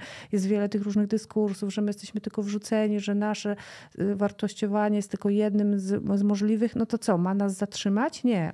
Jakby ten, oni mówią, że chodzi o to, żeby jakby nadal iść i cały ten manifest, który nie wiem, czy też chcemy, nie będziemy go jakoś tam dokładnie omawiali, bo to można sobie znaleźć, natomiast tutaj na potrzeby, na potrzeby dzisiejszego spotkania ja takie szybkie zrobiłam tłumaczenie po to, żeby pokazać kilka podstawowych pojęć, które są ważne też dla postironii, które się tam pojawiają. No właśnie pokazuje, trochę opisuje, jak trzeba w takim razie sobie z tym radzić. Znaczy ja, ja też, przepraszam, bo tak zanim przejdziemy do tego manifestu, bo ten czat. E, też zadaję pytania. No było pytanie takie, czy ironia może być zawsze to jak my odbieramy ironię, czy negatywnie, czy pozytywnie. No ja bym powiedział od razu, że odbieramy ironię, że po prostu ironia jest. I no, czy pozytywnie, czy negatywnie, oczywiście y, to już zależy od kontekstu, jak my odbieramy. I to jest y, chyba, no powiedziałbym, prywatna sprawa każdego, jak to odbiera, zależy od jego jakiejś tam predyspozycji, interesów i tak dalej. Natomiast było jeszcze pytanie e, z Tak, tak, tak. Sekundy niżej, niżej, niżej. Czy postironia jest w utworze komunikacie, czy u odbiorcy? I tam, i tam, i tam. I, i to jest Różne właśnie... elementy można różnie znaleźć. Tak, właśnie nie chcemy. znaleźć... Tak samo jak nie odpowiemy na pytanie, jak teraz zaczniecie nam wysyłać różne filmiki i tak dalej, czy to jest postironiczne, czy nie. Znaczy ja na przykład mogę powiedzieć, że moim zdaniem właśnie ten klip, który zrobił Ralf Kamiński o już nie ma dzikich plaszcz, był dla mnie mhm. postironiczny. Nie wiem, czy on to zrobił celowo, ale ja jako odbiorca odczytuję to w sposób postironiczny. Odczytuję, odczuwam to w sposób postironiczny. To jest pewne odczytanie, moje odczucie, które budzi we mnie ten, ten... E, ja z jednej strony się śmieję, a z drugiej strony czuję te emocje, a jeszcze pamiętam, no to, to było w latach 80., znaczy jakby to budzi we mnie jakieś wspomnienia z dzieciństwa i tak dalej, i tak dalej, więc te emocje są. I też tak nie odpowiemy, prawda? To znaczy no, nie ma tak naprawdę jednej, jednej odpowiedzi. Czy tak jak tego, jeżeli chcemy sobie na przykład zdefiniować, że to jest coś, co występuje po postmodernizmie, no to wtedy będziemy musieli przyjąć pewną cenzurę czasową, ale to wiadomo, że to są wszystko sztuczne rozstrzygnięcia i ktoś, to jest tak samo jak z tymi klipami, które żeśmy sobie kiedyś wysyłali, prawda? Bo mhm. powiedziałaś, że na samym początku zaczęliśmy badać pojęcie postironii, dlatego że ja ci kiedyś wysłałam taki, takiego, taką, nie wiem, czy chcemy mówić, czy nie. E, Możemy powiedzieć. Tak? To no. powiedz, bo ja nie pamiętam nazwisk. A, ja też nie pamiętam. A. Coś tam JP2 in the house. At the house. JP2 the house. the house to jest jakaś pani taka, która taką muzykę tworzy. I ja ci to wysłałam i zapytałam się, Filip, o co chodzi? Czy to jest na poważnie, czy to jest żart? I ty mi odpisałeś, że to jest postironia. I wtedy wszystko się, i od tego wszystko się zaczęło, tak, bo ja nie tak, wiedziałam, tak. co ty mi powiedziałeś. Znaczy ty mi powiedziałeś, że w zasadzie nie wiadomo, że to jest trochę na poważnie, a trochę to jest ironia. No. I w zasadzie do dzisiaj nie doszliśmy, czy to jest meta-ironia, czy to jest post-ironia. Bo no, będą takie rzeczy, będą takie prędzej przykłady. meta ironia, ale po polsku używa się po prostu, po polsku nie ma tego rozróżnienia. No to my tutaj właśnie wprowadzamy tak, na tym próbujemy to rozróżnienie, bo jest, jest naszym zdaniem jest bardzo ważne, żeby nie mylić tutaj różnych rzeczy. E, postyronia to jest kiedy jest tam poziom szczerości, on jest tam zachowany i rzeczywiście tam jest jakiś przekaz, nie patrząc na całe jakby pomieszanie tych dwóch rzeczy, a metaironia to jest kiedy to jest oderwana bez poziomu szczerości i nic nie przekazuje, po prostu żart dla żartu, jaja mm -hmm. dla jaj, mm -hmm. nic tam mm -hmm. więcej nie ma. Czyli że, taka źle że... użyta ironia. Czyli można tak. było nawet powiedzieć, bo jak ktoś powie, że dobra, postironia była zawsze, no oczywiście, że można powiedzieć, że była. Tylko to była właśnie tak klasycznie używana e, jako środek do czegoś ironia. Natomiast w dzisiejszym świecie to występuje pod postacią właśnie postironii, troszeczkę oczywiście innej, bo tu znowu będzie dyskusja na, o tym, czy jeżeli pewne um, istnieją jakieś uniwersalne zjawiska dla, dla umysłowości człowieka, to czy że one się pojawiają w różnych etapach historycznych, coś zmienia w nich. No jednak coś zmienia. Czyli jednak można powiedzieć, że postironia jest bardzo bliska na przykład, nie wiem, używaniu ironii celowo jako pewnego środka, żeby coś przekazać, ale no, w nowych warunkach jakby historycznych i społecznych nadaje to troszeczkę innego sensu. No, na przykład właśnie takich filmów, jak robi, nie wiem, Anderson, tak, czy czegoś takiego, co robi moim zdaniem Ralph, dlatego uważam, że jest geniuszem, no nie było wcześniej dokładnie takiego samego zjawiska. Pewnie, że możemy się doszukiwać, prawda? No, ale to jest pewna jakaś taka nowość. No, no, no, no, no tak, w, tak, w, tak. Która się pojawia w kulturze. Jest pytanie, czy ironię zawsze trzeba akceptować. No, że ale możemy... co znaczy akceptować? Co to znaczy akceptować? Jeżeli ktoś nam... Ja nie za bardzo rozumiem. No, ironię można rozumieć, można odbierać coś sprzedaje ironicznie. nam jakiś komunikat, co znaczy akceptować go albo nie. Tak. Nie co... akceptuję, czyli wyjmę pałkę i... Nie akceptuję tego, co robisz, Filipie. Nie akceptuję twoich memów. Tak, ironię można, wydaje mi się, że ironię się odbiera i tam interpretuje różnie, ale czy, czy można akceptować, no może źle postawione pytanie oczywiście. I tak, myślę, że możemy przejść do tematu metamodernyzmu. Irene, poprawili nas, to była Irena Santor, a nie Renata. Irena tak, przepraszam. Tak tak tak, tak, tak, tak, tak. Tak, y, i jeszcze i jeszcze staram się te, te wcześniejsze wiadomości przeczytać, ale chyba, chyba to, co było najważniejsze, to przeczytaliśmy. Były też Dużo. żarty o tym, czy będzie dzisiaj tłumaczenie postyronicznych przechwyceń. Nie, nie będzie. Ale możesz o e, tym powiedzieć, jest... że postironia, ale to właśnie już bardziej idzie w stronę metaironii, jest też mm -hmm, wykorzystywana w polityce.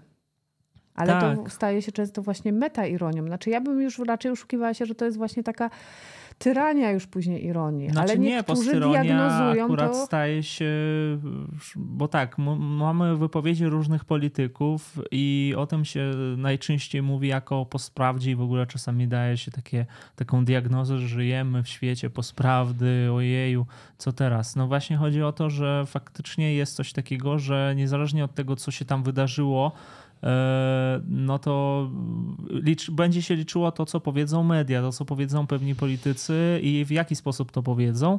I autentyczność tego komunikatu, czy prawdziwość, czy uprawdziwiaczem tego komunikatu będą same emocje sam przekaz, w jaki sposób to jest przekazane. Sam przekaźnik jest przekazem, tak?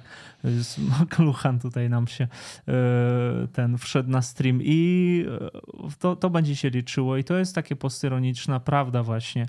Może właśnie to, być... to, to, już nie jest, bo ja jednak postironię będę tak pozytywnie rozumiała, że, ten, że, mhm. że to mhm. nie sam ten przekaźnik, znaczy, że nie sama autentyczność jakby emocji, które tak naprawdę są u, nie są autentyczne, są udawane, znaczy jest, żeby coś dlatego osiągnąć. Dlatego mamy to pojęcie postprawdy, ale odbiór odbiorca to, tak. odbiorca to tak odbiera, jakby to było autentyczne, więc to jest troszeczkę inne zjawisko, raczej, tak. raczej właśnie negatywne, prawda? Mhm. Ale z czego ono wynika? Ono właśnie wynika z tego, że yy, i teraz wrócę, ta moja krytyka takiego tyranizacji ironii, czyli tego, że intelektualiści, którzy rzeczywiście mogliby zaryzykować na przykład czasami jakąś diagnozę, jakiś pomysł i powiedzieć szczerze, uważam, że tak i tak powinno się y, zrobić. Tak? No, czy to jest jakiś spór, nie wiem, a propos kwestii społecznych, nie wiem, tam ustawy antyaborcyjne i tak dalej.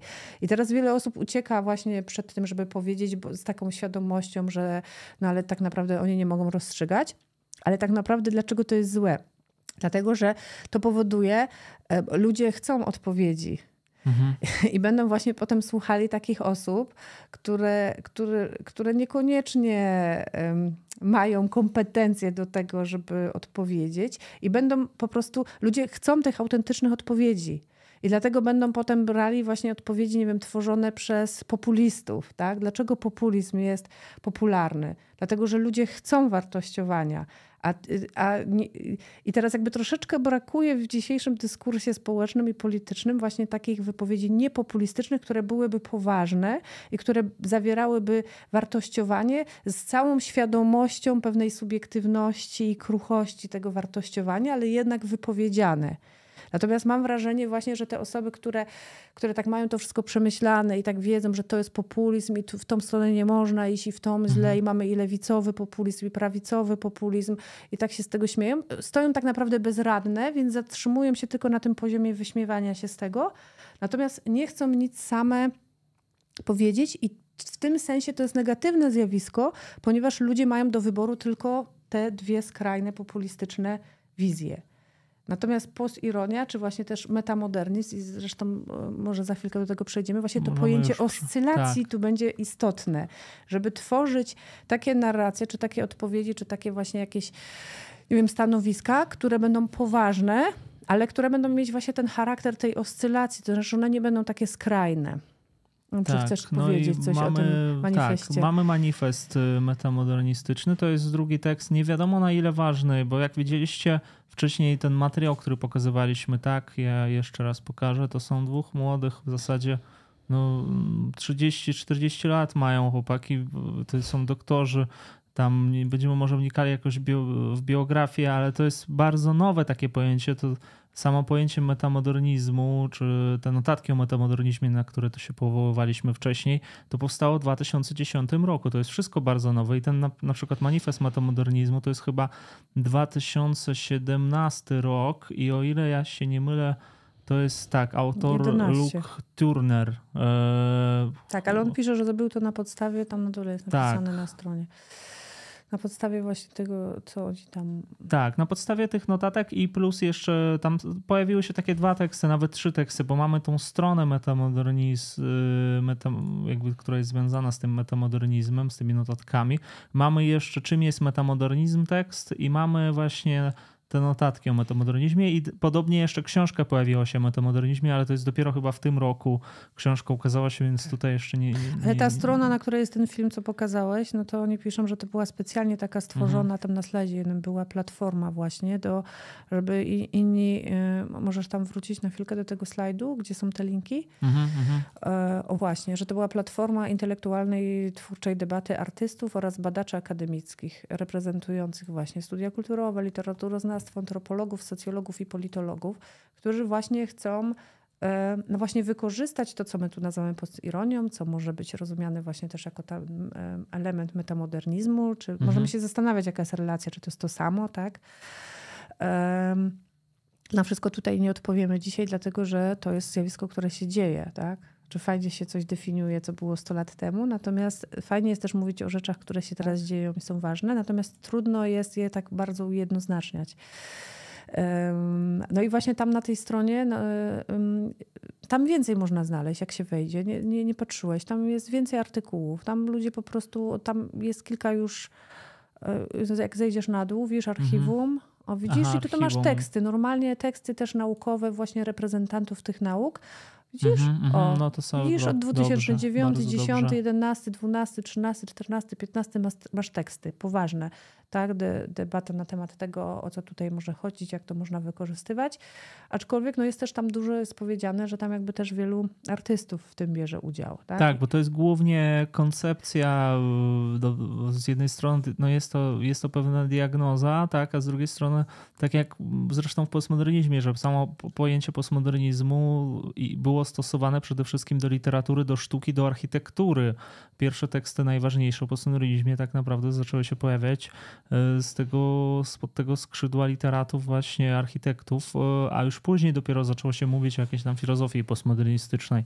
E, I tutaj chyba, chyba mam taką podobną sytuację, że, że większość tekstów, które powstają, to są teksty literaturoznawców, krytyków kina i, i tak dalej. No tutaj widzicie, teatr, literatura, mhm. sztuka, tak. Y, natomiast y, znów, czy jest możliwa jakaś filozofia metamodernistyczna, no to za wcześnie, za, za wcześnie, żeby o czymś takim może mówić e, teraz. No, żeby mówić nie, natomiast żeby próbować w ten taki postironiczny sposób, czy metamodernistyczny, no tworzyć jakieś yy, idee, tak? No bo tu teraz mówimy, o ile socjolog na przykład może diagnozować, o tyle filozof już może yy, E, próbować kreować jakieś idee, tak? No i teraz e, czekaj, bo e, co tam wcześniej mieliśmy? Czy ironię można przedstawić tylko za pomocą słów? Tak, język to jest głównym jakby tylko? narzędziem. Nie tylko. No można oczywiście w sensie... Bo tak, bo bardzo ogólnie no to ironia się przedstawia w języku i to zależy jak my język rozumieją. Może nie, tak, ironię można filmie... przedstawić, tak, można na wiele sposobów. Można, może tak bardzo ogólnie, można przedstawić za pomocą tekstów, tak? No, znaczy tworów kulturowych. No. Tworów kulturowych. No, różnych komunikatów. Bo to no, nie chodzi o to, że no, jeżeli, słów mówionych, pisanych. Zależy jak rozumiemy język. No, nie? Język no. migowy, no i tak no. dalej, za pomocą wszystkiego, co, co Ale nas otacza, wrócimy do tego, na chwilkę do tego manifestu, żeby tam tak, wytłumaczyć. Tak, tak. tak jak mówię, no szczegółowo nie będziemy tego omawiali, ale mhm. to pojęcie oscylacji. Coś byś powiedział o tym, jak je rozumiesz? Tak, żeśmy no, też dyskutowali, jak to przetłumaczyć. Ja zacząłem od początku no. mówić, bo oscylacja to jest też, tłumaczy się to jako tak, oscylacja jako łysanie się albo mm, jakieś tam jeszcze może, może termin. No, oscylacja wydaje się bardziej tak, takie filozoficzne pojęcie. Oscylacja, coś oscyluje. No, e, ja powiem tak, w tych notatkach o, o metamodernizmie sami autorzy tego pojęcia piszą, że to jest jak wahadło I tak bym to wyobraził sobie. Ta, ta metafora wydaje mi się, że ona jest też piękna.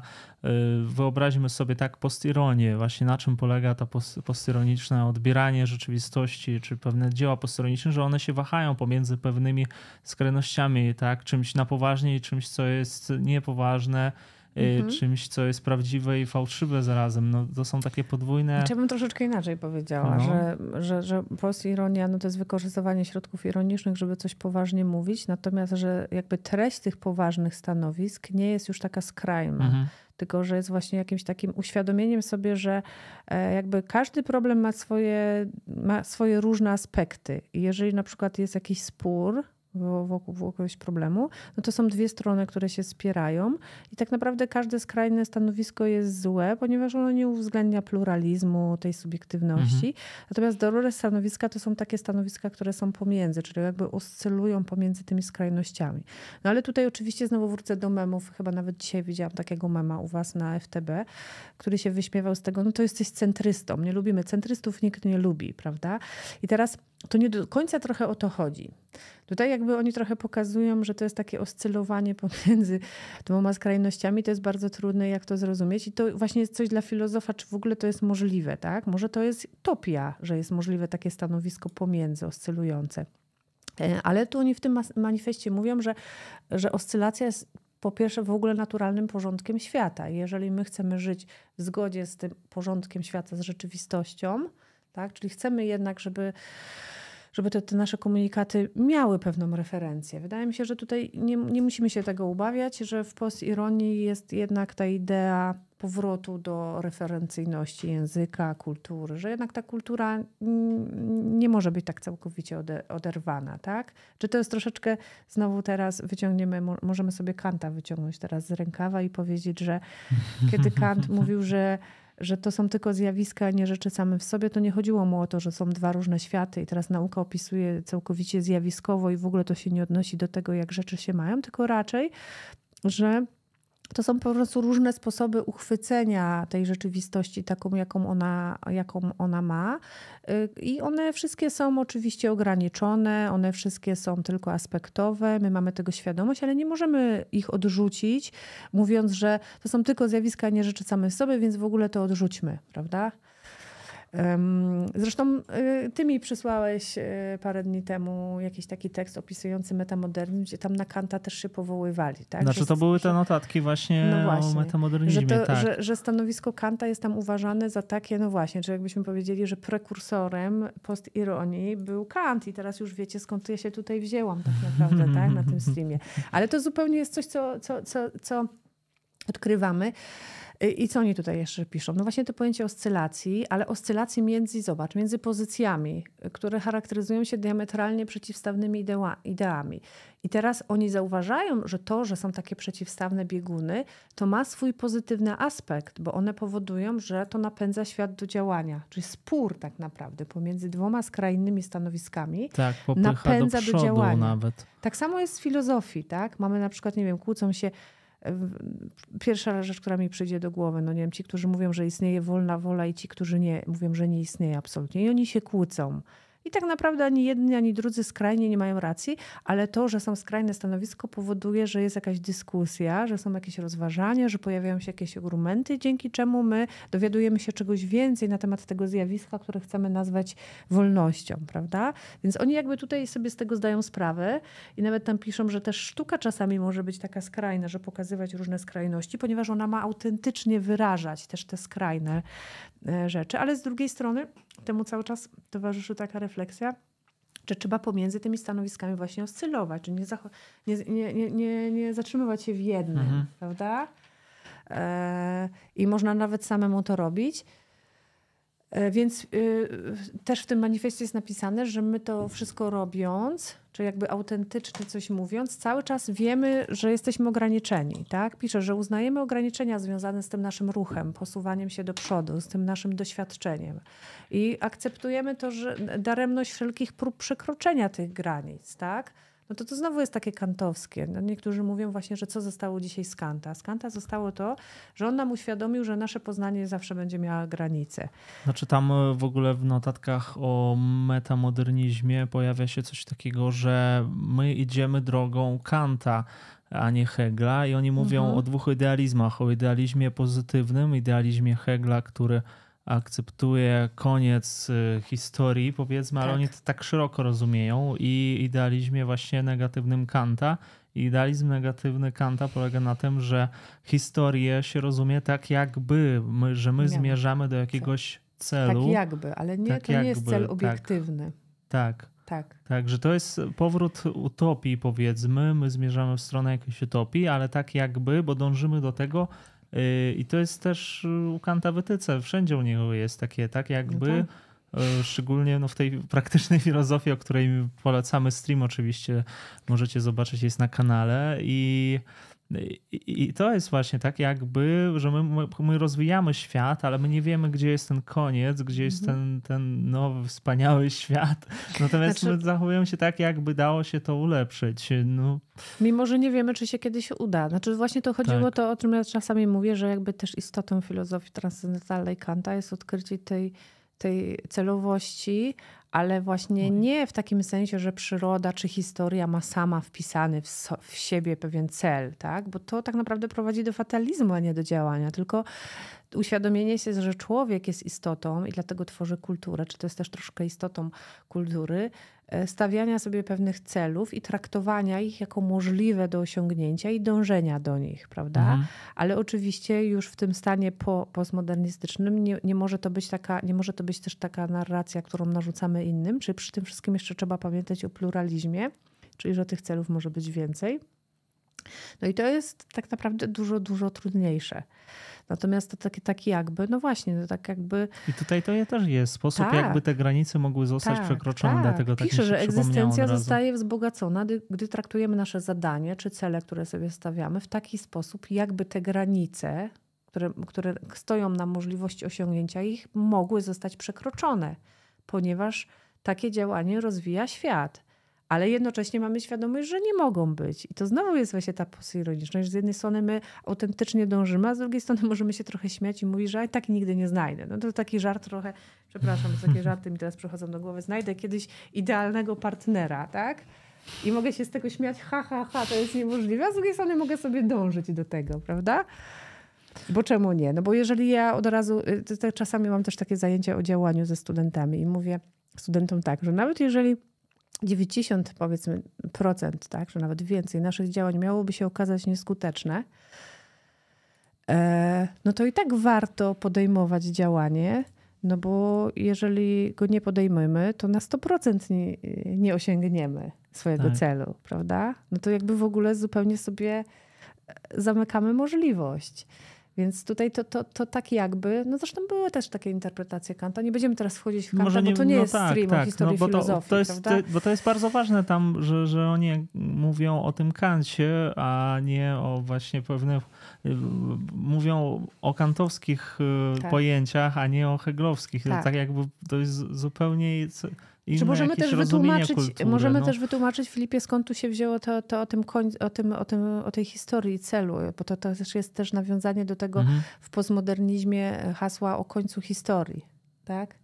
Tak, że, że, no, że, że y, tak, wielkie się... metanarracje się skończyły i... Nie, nie, nie, nie, nie, nawet nie o to mi chodzi. To Chodziło chodzi. mi o to, o ten taki projekt, że koniec historii, no to był ten, jak się nazywał, przypomnij mi ten... E, Fukuyama. Tak, Fukuyama pisał, że nastąpi koniec historii, ponieważ ludzkość osiągnie, czy rozwój rozumu osiągnie swój ostateczny cel, a tym celem było stworzenie nowoczesnej, współczesnej, liberalnej demokracji. No tak, tak? właśnie to chciałem. I że kiedyś tak. ją osiągniemy, teraz już najbardziej rozwinięte kraje już ją rozwinęły, a teraz jeszcze tylko jest mhm. kwestia taka, że te wszystkie inne kultury też muszą osiągnąć. I oczywiście to już zostało. Mm, obalone, znaczy, że już nikt w to nie wierzy, że tak jest. Nikt już tak naprawdę też nie jest do końca przekonany, że to jest jedyny najlepszy w ogóle system i że w ogóle takie myślenie, że te inne kultury to też muszą nas naśladować, bo to jest coś tam najlepszego. Czy już, no w zasadzie no, można byłoby powiedzieć, że teraz początek XXI wieku i to, co się dzieje przez ostatnie kilka lat, to jest takie zderzenie ze ścianą, które nam pokazuje, o nie, nie, nie, za bardzo żeście się zagalopowali. Zobaczcie, tu mamy teraz epidemia, wojna, kryzys gospodarczy, i że jakby fajnie, fajnie lostudzimy wasze nadzieje. I oczywiście teraz historycy powiedzą, że tak, tak, już było. No tak, to się powtarza co jakiś czas w historii. Optymizm, hurra, mamy, osiągnęliśmy cele i potem znowu, więc y, ale to właśnie pokazuje, że to jest troszeczkę taką istotą, że te cele i tak musimy sobie stawiać, no bo ten świat jednak się w jakiś tam sposób rozwija. No i teraz to jest właśnie obalenie takiego heglowskiego myślenia, że gdzieś tam ten cel jest, kiedyś go osiągniemy i zastąpienie takim kantowskim, ale mamy świadomość, że to się znowu będzie powtarzało i znowu teraz sobie wymyślimy nowy cel i znowu będziemy dążyli do tego i za 100 lat znowu się okaże, że Ale to jest też rozumienie zarazem, że historia z... może się cofać, że nie zawsze idzie do tak. przodu, nie zawsze jest ten pozytywny rozwój, dlatego mówi się one dlatego oni użyli tego słowa negatywny. No, możemy jeszcze powiedzieć y, kilka słów o tej drugiej części um, manifestu metamodernistycznego. Tak, tak. I ja, ja przejdę do pytań z YouTube'a, bo widzę nam po prostu tutaj na chwilę wyłączyły się pytania i, i, i teraz jeszcze będziemy odpowiadać na pytania. Bo to chcesz pytania, czy najpierw to skończymy? Ja myślę, że możemy to skończyć, bo to jest też ciekawe. To jeszcze, no, co, co najważniejsze jest na początku, ale tam później o romantyzmie mówią pragmatycznym. No. Mhm. No tutaj tak, takie szczegóły, to co jest ważne, to co jest ważne. Ja też troszeczkę to przyznam się, że to mhm. dokonałam trochę interpretacji tłumacząc to, bo tu zaznaczyłam, że powinniśmy przyjąć stanowisko refleks, e, e, refleksyjny i na, naiwnego, magicznego realizmu. Refleksyjnego, naiwnego, magicznego mhm. realizmu. Mhm. I to refleksyjnego to jest moja interpretacja, bo tam było takie słówko, które równie dobrze można byłoby przetłumaczyć jako świadome, ale tu chodzi mi o taką świadomość, taką samoświadomość, tak? Znaczy, że my przyjmujemy pewien realizm, ale... Yy, i on jest częściowo magiczny, bo jest taki jakby, my w niego wierzymy. Jak wierzymy, no to wtedy to działa. Ale jest też naiwny, ale, mamy, ale on nie jest do końca naiwny, bo my mamy świadomość tej naiwności. Tak? Czyli tutaj jakby troszeczkę, bo jak się mówi o naiwnym realizmie, no to na przykład w ontologii mówi się, że jest krytyczny realizm. Krytyczny realizm jest przeciwieństwem naiwnego realizmu. Tak? Więc tu bardziej by chodziło o taki krytyczny realizm. I teraz znowu tu mogłabym wyjąć z rękawa teraz Nikolaja Hartmana. Dlaczego on jest postneokantystą? Właśnie to post, że on jakby po neokantyzmie, który był silnie idealistyczny, powraca do realizmu, ale to już nie jest ten sam realizm, to już nie jest naiwny realizm, to już jest taki realizm, o to mówi właśnie, to jest takie stanowisko między realizmem a idealizmem, właśnie takie oscylowanie pomiędzy troszeczkę stanowiskami, tak, że my w tym naszym codziennym działaniu praktycznym, etycznym musimy być realistami, no bo jakbyśmy nie byli, to, to w zasadzie pff, co? Mm, natomiast z taką świadomością całej tej e, tego wszystkiego, co filozofowie idealiści pokazali nam, tak? że cała ta konstrukcja tego świata, że to my to wytwarzamy, że są nasze interpretacje, że co my tam od siebie dokładamy. Więc e, no i oni tutaj podobnie myślą, że trzeba przyjąć właśnie takie stanowisko, tak? Takie... No, podoba mi się ta, ten ósmy punkt. E, no on jest najważniejszy, już... bo tak, to jest tak. definicja tak. metamodernizmu, którą ja, nie wiem jak ty się zgodzisz, proponuję e, wykorzystać do naszej definicji czy opisu postironii. Tak, tak. Myślę, że to jest... I to jest pierwsza rzecz, bo my zaczęliśmy od postyronii, powiedzieliśmy później, że bardziej pozytywnym rozumieniem jego postyronii, bardziej takim może zdefiniowanym jest nowa szczerość, a motemodernizm to jest szersze zjawisko, które obejmuje jeszcze więcej różnych zjawisk i to jest takie pojęcie zbiorowe jak na razie i to, to dopiero powstaje, to się tworzy wszystko i dlatego te definicje, one odpowiadają też postyronii, bo postyronia też jest jakimś takim nazwiskiem. Niektórzy w ogóle nie uznają istnienia czegoś takiego albo mówią, że to a znów to, to, to są te bzdury postmodernistyczne, co wy tam wymyślacie, bo to już my wiemy tam. No ale mamy definicję postmodernizmu i ja się zgadzam. Czy metamodernizmu. metamodernizmu, przepraszam. No przeczytać. Tak. Metamodernizm należy zdefiniować jako żywy stan znajdujący się pomiędzy ironią a szczerością, naiwnością a wiedzą, relatywizmem a prawdą, optymizmem a zwątpieniem, przyjmowany w pogoni za pluralizmem odmiennych i nieuchwytnych horyzontów. Musimy iść naprzód i oscylować tak to się kończy właśnie oscylacją. Idziemy naprzód, ale oscylujemy. Czyli Pomiędzy jest tu... różnymi stanowiskami. Tak. Tak. Ale za każdym razem, kiedy zbliżamy się do któregoś, traktujemy je całkowicie poważnie.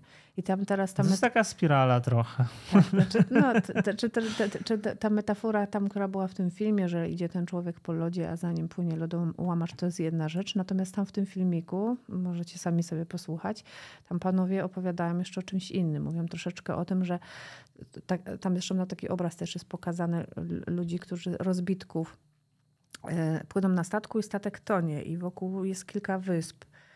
E, I że trochę jest taka sytuacja dzisiaj pluralizmu, jest wiele różnych wyborów. I my wiemy tak naprawdę, że one wszystkie są ważne. Czy oni tam mówią, że jesteśmy na statku, który tonie i przed nami jest wiele różnych wysp. I my wiemy, że to nie jest tak, że jedna wyspa jest lepsza od drugiej. Mhm. Albo jedna jest bardziej autentyczna od drugiej. My mamy świadomość, że każda ta wyspa coś nam oferuje E, I teraz moglibyśmy być w takim stanie niezdecydowania, takiego postmodernistycznego, czy takiego ironizowania, o toniemy, ha, ha, ha, zaraz utoniemy, a możemy podjąć działanie i wybrać jedną z wysp. I musimy. I oni trochę opisują ten stan taki właśnie tego, współczesnego człowieka, że on ma świadomość tego, że jest wiele tych różnych wysp, ale on musi zaraz wybrać jakąś, bo zaraz utonie, jak żadnej nie wybierze. Tak? Egzystencjalizm tak? bardzo tutaj pasuje właśnie kwestia Możemy wyboru, się śmiać i utoniemy, tak. ale jak nie chcemy utonąć, to musimy jednak powiedzieć, dobra, wiem, że jest, kilka, jest wiele różnych wysp, ale ja wybieram tom i, i kieruję się w stronę tej, ale to nie znaczy, że mówię tobie, że też musisz wybrać tom, bo może tamta jest też tak samo dobra. Tak. A ja jeszcze, może teraz ta sekcja pytań, bo oczywiście my metamodernizm tylko tak wspominamy, bo ja myślę, że to jest w ogóle sam, samo pojęcie metamodernizmu i zjawisko zasługuje na jakiś osobny materiał, stream.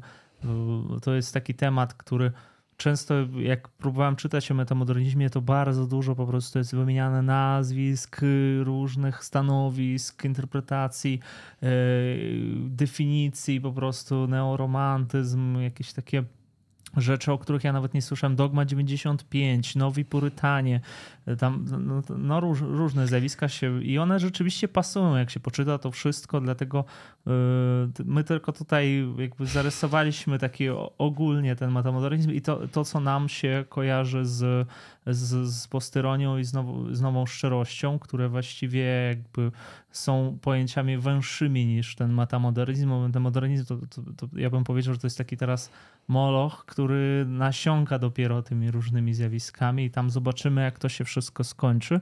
I teraz tak, pytania. Brokatowa e, Lotopalantka. Co sądzicie o twórczości Doroty Masłowskiej? Dzisiejsza tematyka mi ją mocno przypomina. Ja nie, ja nie znam. Znaczy, więc... ja znam, ale musiałabym się zastanowić, mhm. bo nie myślałam. O, znaczy, powiem tak, znaczy, ja Dorotę Masłowską znam i czytałam kilka jej e, powieści. Ostatnich chyba nie czytałam ale muszę powiedzieć, że ponieważ my odkryliśmy tak naprawdę tą postironię całkiem niedawno, to tak. ja dopiero zaczynam używać tego. Dopiero zaczęliśmy dostrzegać to. Tak, rzeczy. zaczęliśmy to dopiero dostrzegać. Na przykład zaczęliśmy dostrzegać, że my tak. coś robimy postironicznie. Zaczęłam dostrzegać, dlaczego niektóre memy mi się podobają, a inne nie. Dlaczego, zaczęłam też, uświadomiłam sobie, że jest mi naprawdę bliskie to, że dla mnie to jest pewien stan naprawdę po, po, takiego od, odczuwania, że ja troszeczkę czuję się tak, jak oni opisują, że jest w takiej rzeczywistości. Ja to czuję, że ja w tym uczestniczę. Tak. Ja, ja, ja, dzisiaj, że, że, tak moje życie wygląda. Dzisiaj biegałem i zobaczyłem dwóch panów. Znaczy, ja nie zwróciłem uwagi, ale oni mnie zauważyli. E, przebiegałem przez y, no, takie przejście podziemne i, i, i, i e, oni stali z piwem, chyba z żubrami, i, i pan do mnie tak patrzy na mnie i tak z taką powagą. O, bardzo dobrze, że pan biega. To jest bardzo dobre do zdrowia. Otwiera to piwo i tak. Pije to piwo. Pije. I ja myślę, Boże, ale to jest takie doświadczenie właśnie i mi się od razu, ja myślałem jeszcze po stronie, myślę, tak, to jest to, to jest właśnie. On, on, mi, on mi szczerze to mówi, ale on po prostu do, do z tej pozycji z takiej. Bo pije sobie piwo, odpoczywa się. Ale ja, ja, ja nie wiedziałem, jak to zinterpretować i tylko postronia była w głowie w tym momencie. E, dobrze, ja dalej czytam czat. Tak, tak, tak, tak. Sekundę. Ostracja to ciekawe. Roman Wilczyński. Oj tak. Czy jest szansa, że mi się nie wydaje, że rozumiem o, o, o co chodzi, pisze Brokatowa Lotopalantka. Jest szansa, że mi się nie wydaje. Tak. Idziemy dalej, idziemy dalej. Myślę, że jest szansa. Oscylacja, czyli metamodernistyczny rock and roll. Mm, no, nie wiem, co to jest meta. meta właśnie to, o, to, o to chodzi, że to, jak ktoś chce sobie metamodernistycznych rzeczy posłuchać, pooglądać, a na pewno oglądaliście i słuchaliście, to, to prosimy wejść na te linki, które tutaj wcześniej wysłałam. Ja też w opisie zostawię. Ale czekaj, czy te tezy można zastosować duże. w kolejce w? Dobra, idę dokuczać komuś innemu. E, zależy, zależy co się chce osiągnąć. Dajcie nam tydzień, to odpowiemy na pytanie. Tak. Socjolog może kierować i używać socjotechniki. Nie, no socjotechnika nie, to, to, już nie jest innego. socjologia. Socjologia, tak. Socjolog to jest, y, opisuje, natomiast socjotechnika to jest wykorzystanie ewentualnie tej wiedzy. Tak, tak. Czy ta oscylacja jest sinusoidą? Znaczy, no mówię, no to jest wszystko też takie mhm. bardzo metaforyczne, tak? Bo tak naprawdę, no co znaczy oscylacja? No, ja w danym momencie konkretnego swojego życia muszę dokonać pewnego wyboru, prawda? Więc ja muszę dokonywać to, tak mhm. tak jak z tymi wyspami, prawda? No nie mogę tak naprawdę, czy mogę, jak mam siłę, mogę pływać między tymi wyspami, ale w danym konkretnym momencie, no muszę jednak dokonywać tych wyborów, prawda? Natomiast no, jeżeli życie jest procesem, no to one nie muszą być zawsze na, na zawsze stałe i niezmienne, prawda? Tak, tak, tak, tak. I teraz tak, ona miała też piosenki Masłowska, na przykład Chleb, A, Minister. No, no, no, no, no. no. Muszę, musimy się temu jej. przejrzeć. Tak, tak, tak, tym, tak. tym piosenkom Masłowskiej pod kątem tego, rzeczywiście, musimy się temu przyjrzeć. Może to teraz się teraz otwieram. Ja teraz, ja teraz na przykład przeczytam y, o tym, bo ja bardzo lubię film, no nie? Analizować różne zjawiska na podstawie filmu. Jak teraz się dowiedziałam, jacy tam reżyserzy są uważani, no to teraz będę oglądała na nowo te filmy i się zastanawiała, czy tam to widzę wszystko. Archiwum PTBG. Gdzie szukać artykułów o nowoczesnościach, bo przez stronę Google jest bardzo trudno. O nowoczesnościach? O nowościach tam o pisze. Nowościach? Artykułów o nowościach. A, to chyba chodzi o w ogóle o Nie coś wiem. innego. Jak szukać informacji naukowych w internecie? No takie tak. bardzo ogólne pytanie. Ja mogę tylko powiedzieć, Nie, to by że... trzeba było zrobić całe szkolenie o wyszukiwaniu tak, informacji. Tak, tak. no, ja, znaczy tak bardzo szybko i ogólnie, jak masz jakąś książkę naukową, to zawsze tam są te przypisy i bibliografia jest i tam jest wszystko, co ciebie interesuje. Zależnie od tematu bierzesz dowolną książkę i w taki sposób można znaleźć sporo rzeczy. No, no tak najprościej, tak? Są strony wydawnictw, no oczywiście, są pewne wydawnictwa. Zależy, jaki temat interesuje, bo tutaj my możemy mówić o filozofii. Tak, co jeszcze? Czy to się zapętla? Czy to się zapętla i znowu jest prawdą, A pisze Cezary Grat. przeczytać, czy to jest coś... Tak, tak, tak, tak. Jak... Czy jest coś nad postironią? No nie wiemy, no my teraz opisujemy jakby stan taki... Znaczy jest metaironia nad postironią tak naprawdę. No, no nie, jest na, nie, metaironia nie jest na postironią. Nie, nie jest, bo ona nie uwzględnia tych wcześniejszych. Ona jest po prostu osobno, tak jakby jest bez tego ona poziomu jest szczerości. Ona jest tej, tej ironii do jeszcze wyższego takiego poziomu. No. Tak, jest autoreferencją. Sama do siebie się odnosi i stanowi w ogóle jakiś odrębny byt, który wywołuje pewne emocje, ale sama z siebie nic nie przekazuje przekazuje, tak jak powiedzieliśmy, ale czy jest nad podstyronią, no wydaje mi się, że to coś się stworzy dalej, bo to już jest, ta, to, to była ta, byłaby ta, ta ironia. No bo wiesz, ja zastanawiam się na przykład nad memami, no nie? Że ktoś tworzy taki mem sam, sobie wymyśla jakiś mem i on jest jakimś komentarzem do tego, co się dzieje, do rzeczywistości, no nie? No to można to czytywać postironicznie, ale potem kolejne osoby robią mem z tego memu, a potem jest kolejny mem znowu z tamtych memów i potem jakby zatraca się już tak naprawdę w tym kolejnym jakimś etapie, poziomie, już to, to, to o co tam właściwie chodziło, do czego to się odnosiło, prawda? Tak, mamy, ale mamy właśnie działają na tych poziomach różnych, ironii, tak. metaironii, postironii, właśnie to ciągle się zmieniają, ale to nie znaczy, że one wykraczają ponad postironię, mm, czy, czy jakoś wyżej stoją, bo to, no to jest kwestia naśladownictwa, a tam już zmienia się, może zmienia się formuła albo sens. Tak. Y, Karol Wojtyła nie jestem od początku streama, ale właśnie ta posteronia to Masłowska właśnie. No właśnie tutaj Masłowska nie, nie spodziewaliśmy no, się tego ja, No ja nie odpowiem teraz tak czy nie, bo musiałam sobie ją przypomnieć, naprawdę. Tak, nie pamiętam kiedy. Jeszcze? Trzy lata temu czytałam coś Masłowskiej. Mhm. Potem jakoś zapomniałam troszeczkę o niej. Dobrze. Jak, no i Dobrze, myślę, że to by było na tyle chyba na dzisiaj. E, I Jakieś podsumowanie może chcesz zrobić? Podsumowanie, no podsumowanie jest czy, takie, czy, że... Czy widzisz jakieś perspektywy na ja, przyszłość? O, ogromne perspektywy. Ja widzę przede wszystkim perspektywy dla samej filozofii, bo ja, ja bym chciał wyobrazić sobie taką filozofię, która by była e, postironiczną, albo należałaby do tego ruchu nowej szczerości. To jest pierwsza rzecz. Druga rzecz, że to jest ciekawe, jak to się w mediach przejawia, skoro ja już tutaj nadaję cały czas, bo ja w mediach widzę coś takiego jak nowe media i czy to można zaliczyć do tego, ale to, to, to teraz tak rzucam swoje różne myśli.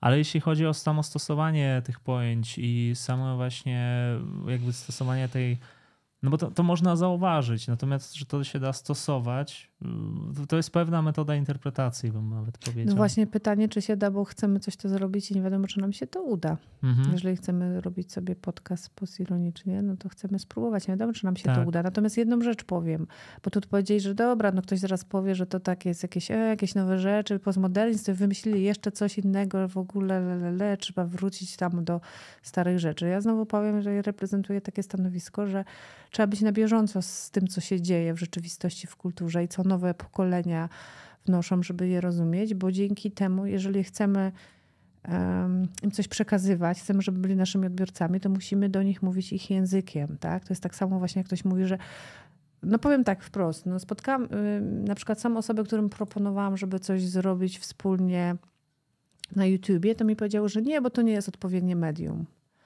To jest troszeczkę takie zamykanie się na nowe możliwości, prawda? Dokładnie. E, a chodzi o to, żeby tego nie robić. Jeżeli odkryliśmy, że jest coś takiego jak postironia, to spróbujmy, czy nam się uda to wykorzystać w filozofii. Ja, ja, ja jestem otwarta, ja bardzo chcę. Uważam, że jeżeli właśnie ludzie dzisiaj są właśnie otwarci na takie komunikaty, to dlaczego nie mamy próbować dotrzeć do nich właśnie przez przy, tym kanałem? No bo nie dotrzemy im tymi starymi jakimiś rzeczami, tak? Bo oni tego nie rozumieją. No. Tak. No, tutaj pojawił się komentarz, ja tak czytam, przepraszam, no. bo ja słucham, na TikToku nagrywajcie. Na, TikTok tak, to na TikToku jakieś krótkie filmiki zbyt, Nie chcemy aż tak do przodu może, ale faktycznie TikTok to, to jest dobre narzędzie, To już może mój syn, jak, mu, jak, go wciągnę w pozironię, będzie to robił, jak dorośnie. Ale rzeczywiście, jeśli chodzi o sam metamodernizm, dużo się mówi, jak się czyta o metamodernizmie, że jego cechą jest ta digitalizacja e, i metamodernizm akurat próbuje sobie poradzić z tymi wszystkimi nowymi rzeczami, które powstają w internecie e, i jakoś je definiuje, wchłania, próbuje je zrozumieć i połączyć to wszystko w jedną rzecz. I, i to też tutaj na przykład to jest bardzo przydatne, znaczy to, to, co piszą na ten temat. To jest ciekawe, bo sama sztuka, która powstaje w internecie, ona nie jest uwzględniana jako coś może poważne, a z drugiej strony no, nowe zjawiska musimy jakoś interpretować, próbować zrozumieć i to, to, jest, i to jest po prostu narzędzie, które umożliwia te rzeczy. Ja myślę, że no. by, byśmy powoli kończyli. Znaczy powoli to znaczy już. Y, jak macie jeszcze jakieś pytania, to możecie zadać. E, I dziękujemy też za uwagę, dzięki za komentarze. Mm, Paweł Bartosiak, witam, kurczę, spóźniłem się. No niestety, niestety, musisz obejrzeć teraz od, od, od początku. tak. No i... Żyjemy w rzeczywistości postironicznej. No, w ten sposób możemy zakończyć. Tak. I albo będziemy, albo będziemy nie, no, możemy próbowali to zrozumieć i w co się bawić, do, do... albo nie. Tak. Robercie, dziękuję bardzo. tak, i dobranoc, dobranoc, dziękuję. No i też końcówka jest taka, że my prowadzimy, zaczęliśmy robić, pierwszy odcinek już jest nagrany, podcast postironiczny i ten podcast y, za niedługo pojawi się po prostu na stronach Filozofia tak bardzo i na YouTubie i na grupie i tam wszędzie, gdzie mamy te swoje media. Zobaczymy, czy coś z tego wyjdzie. Tak, zobaczymy. Ekspery- to jest to... totalny eksperyment. No, to jest taki eksperyment y, w Polsce też, nie, tak jak mówiłem wcześniej, na temat y, metamodernizmu jest, znalazłem jeden artykuł na temat postyronii, dwa artykuły, są jakieś tam definicje pojedyncze w internecie, ale to, to jest taki temat, no, no, polecamy. Jak ktoś jest zainteresowany, to z tego dałoby się dużo, dużo napisać, powiedzieć, bo to jest ciekawe. I do widzenia, do zobaczenia. Michał Idasiak, bardzo fajny poziom szczerości, bardzo fajny stream. Dziękujemy bardzo. Ja Na też, poziomie szczerości napisał. Tak. No ja też od razu już tradycyjnie dziękuję Tobie, Filipie, za zaproszenie. A, proszę bardzo. Tak. I teraz powiedziałem to szczerze, ale nawet. Ja nie wiem, ale już posteroniczne. To było posteroniczne. To było, ja, to, użyłem... ja ci bardzo dziękuję, Filipie, że mnie. Tak, nie, użyłem środków ironicznych, żeby powiedzieć ci szczerze. Dobrze. To dziękujemy i papa, papa. Pa. Dziękuję.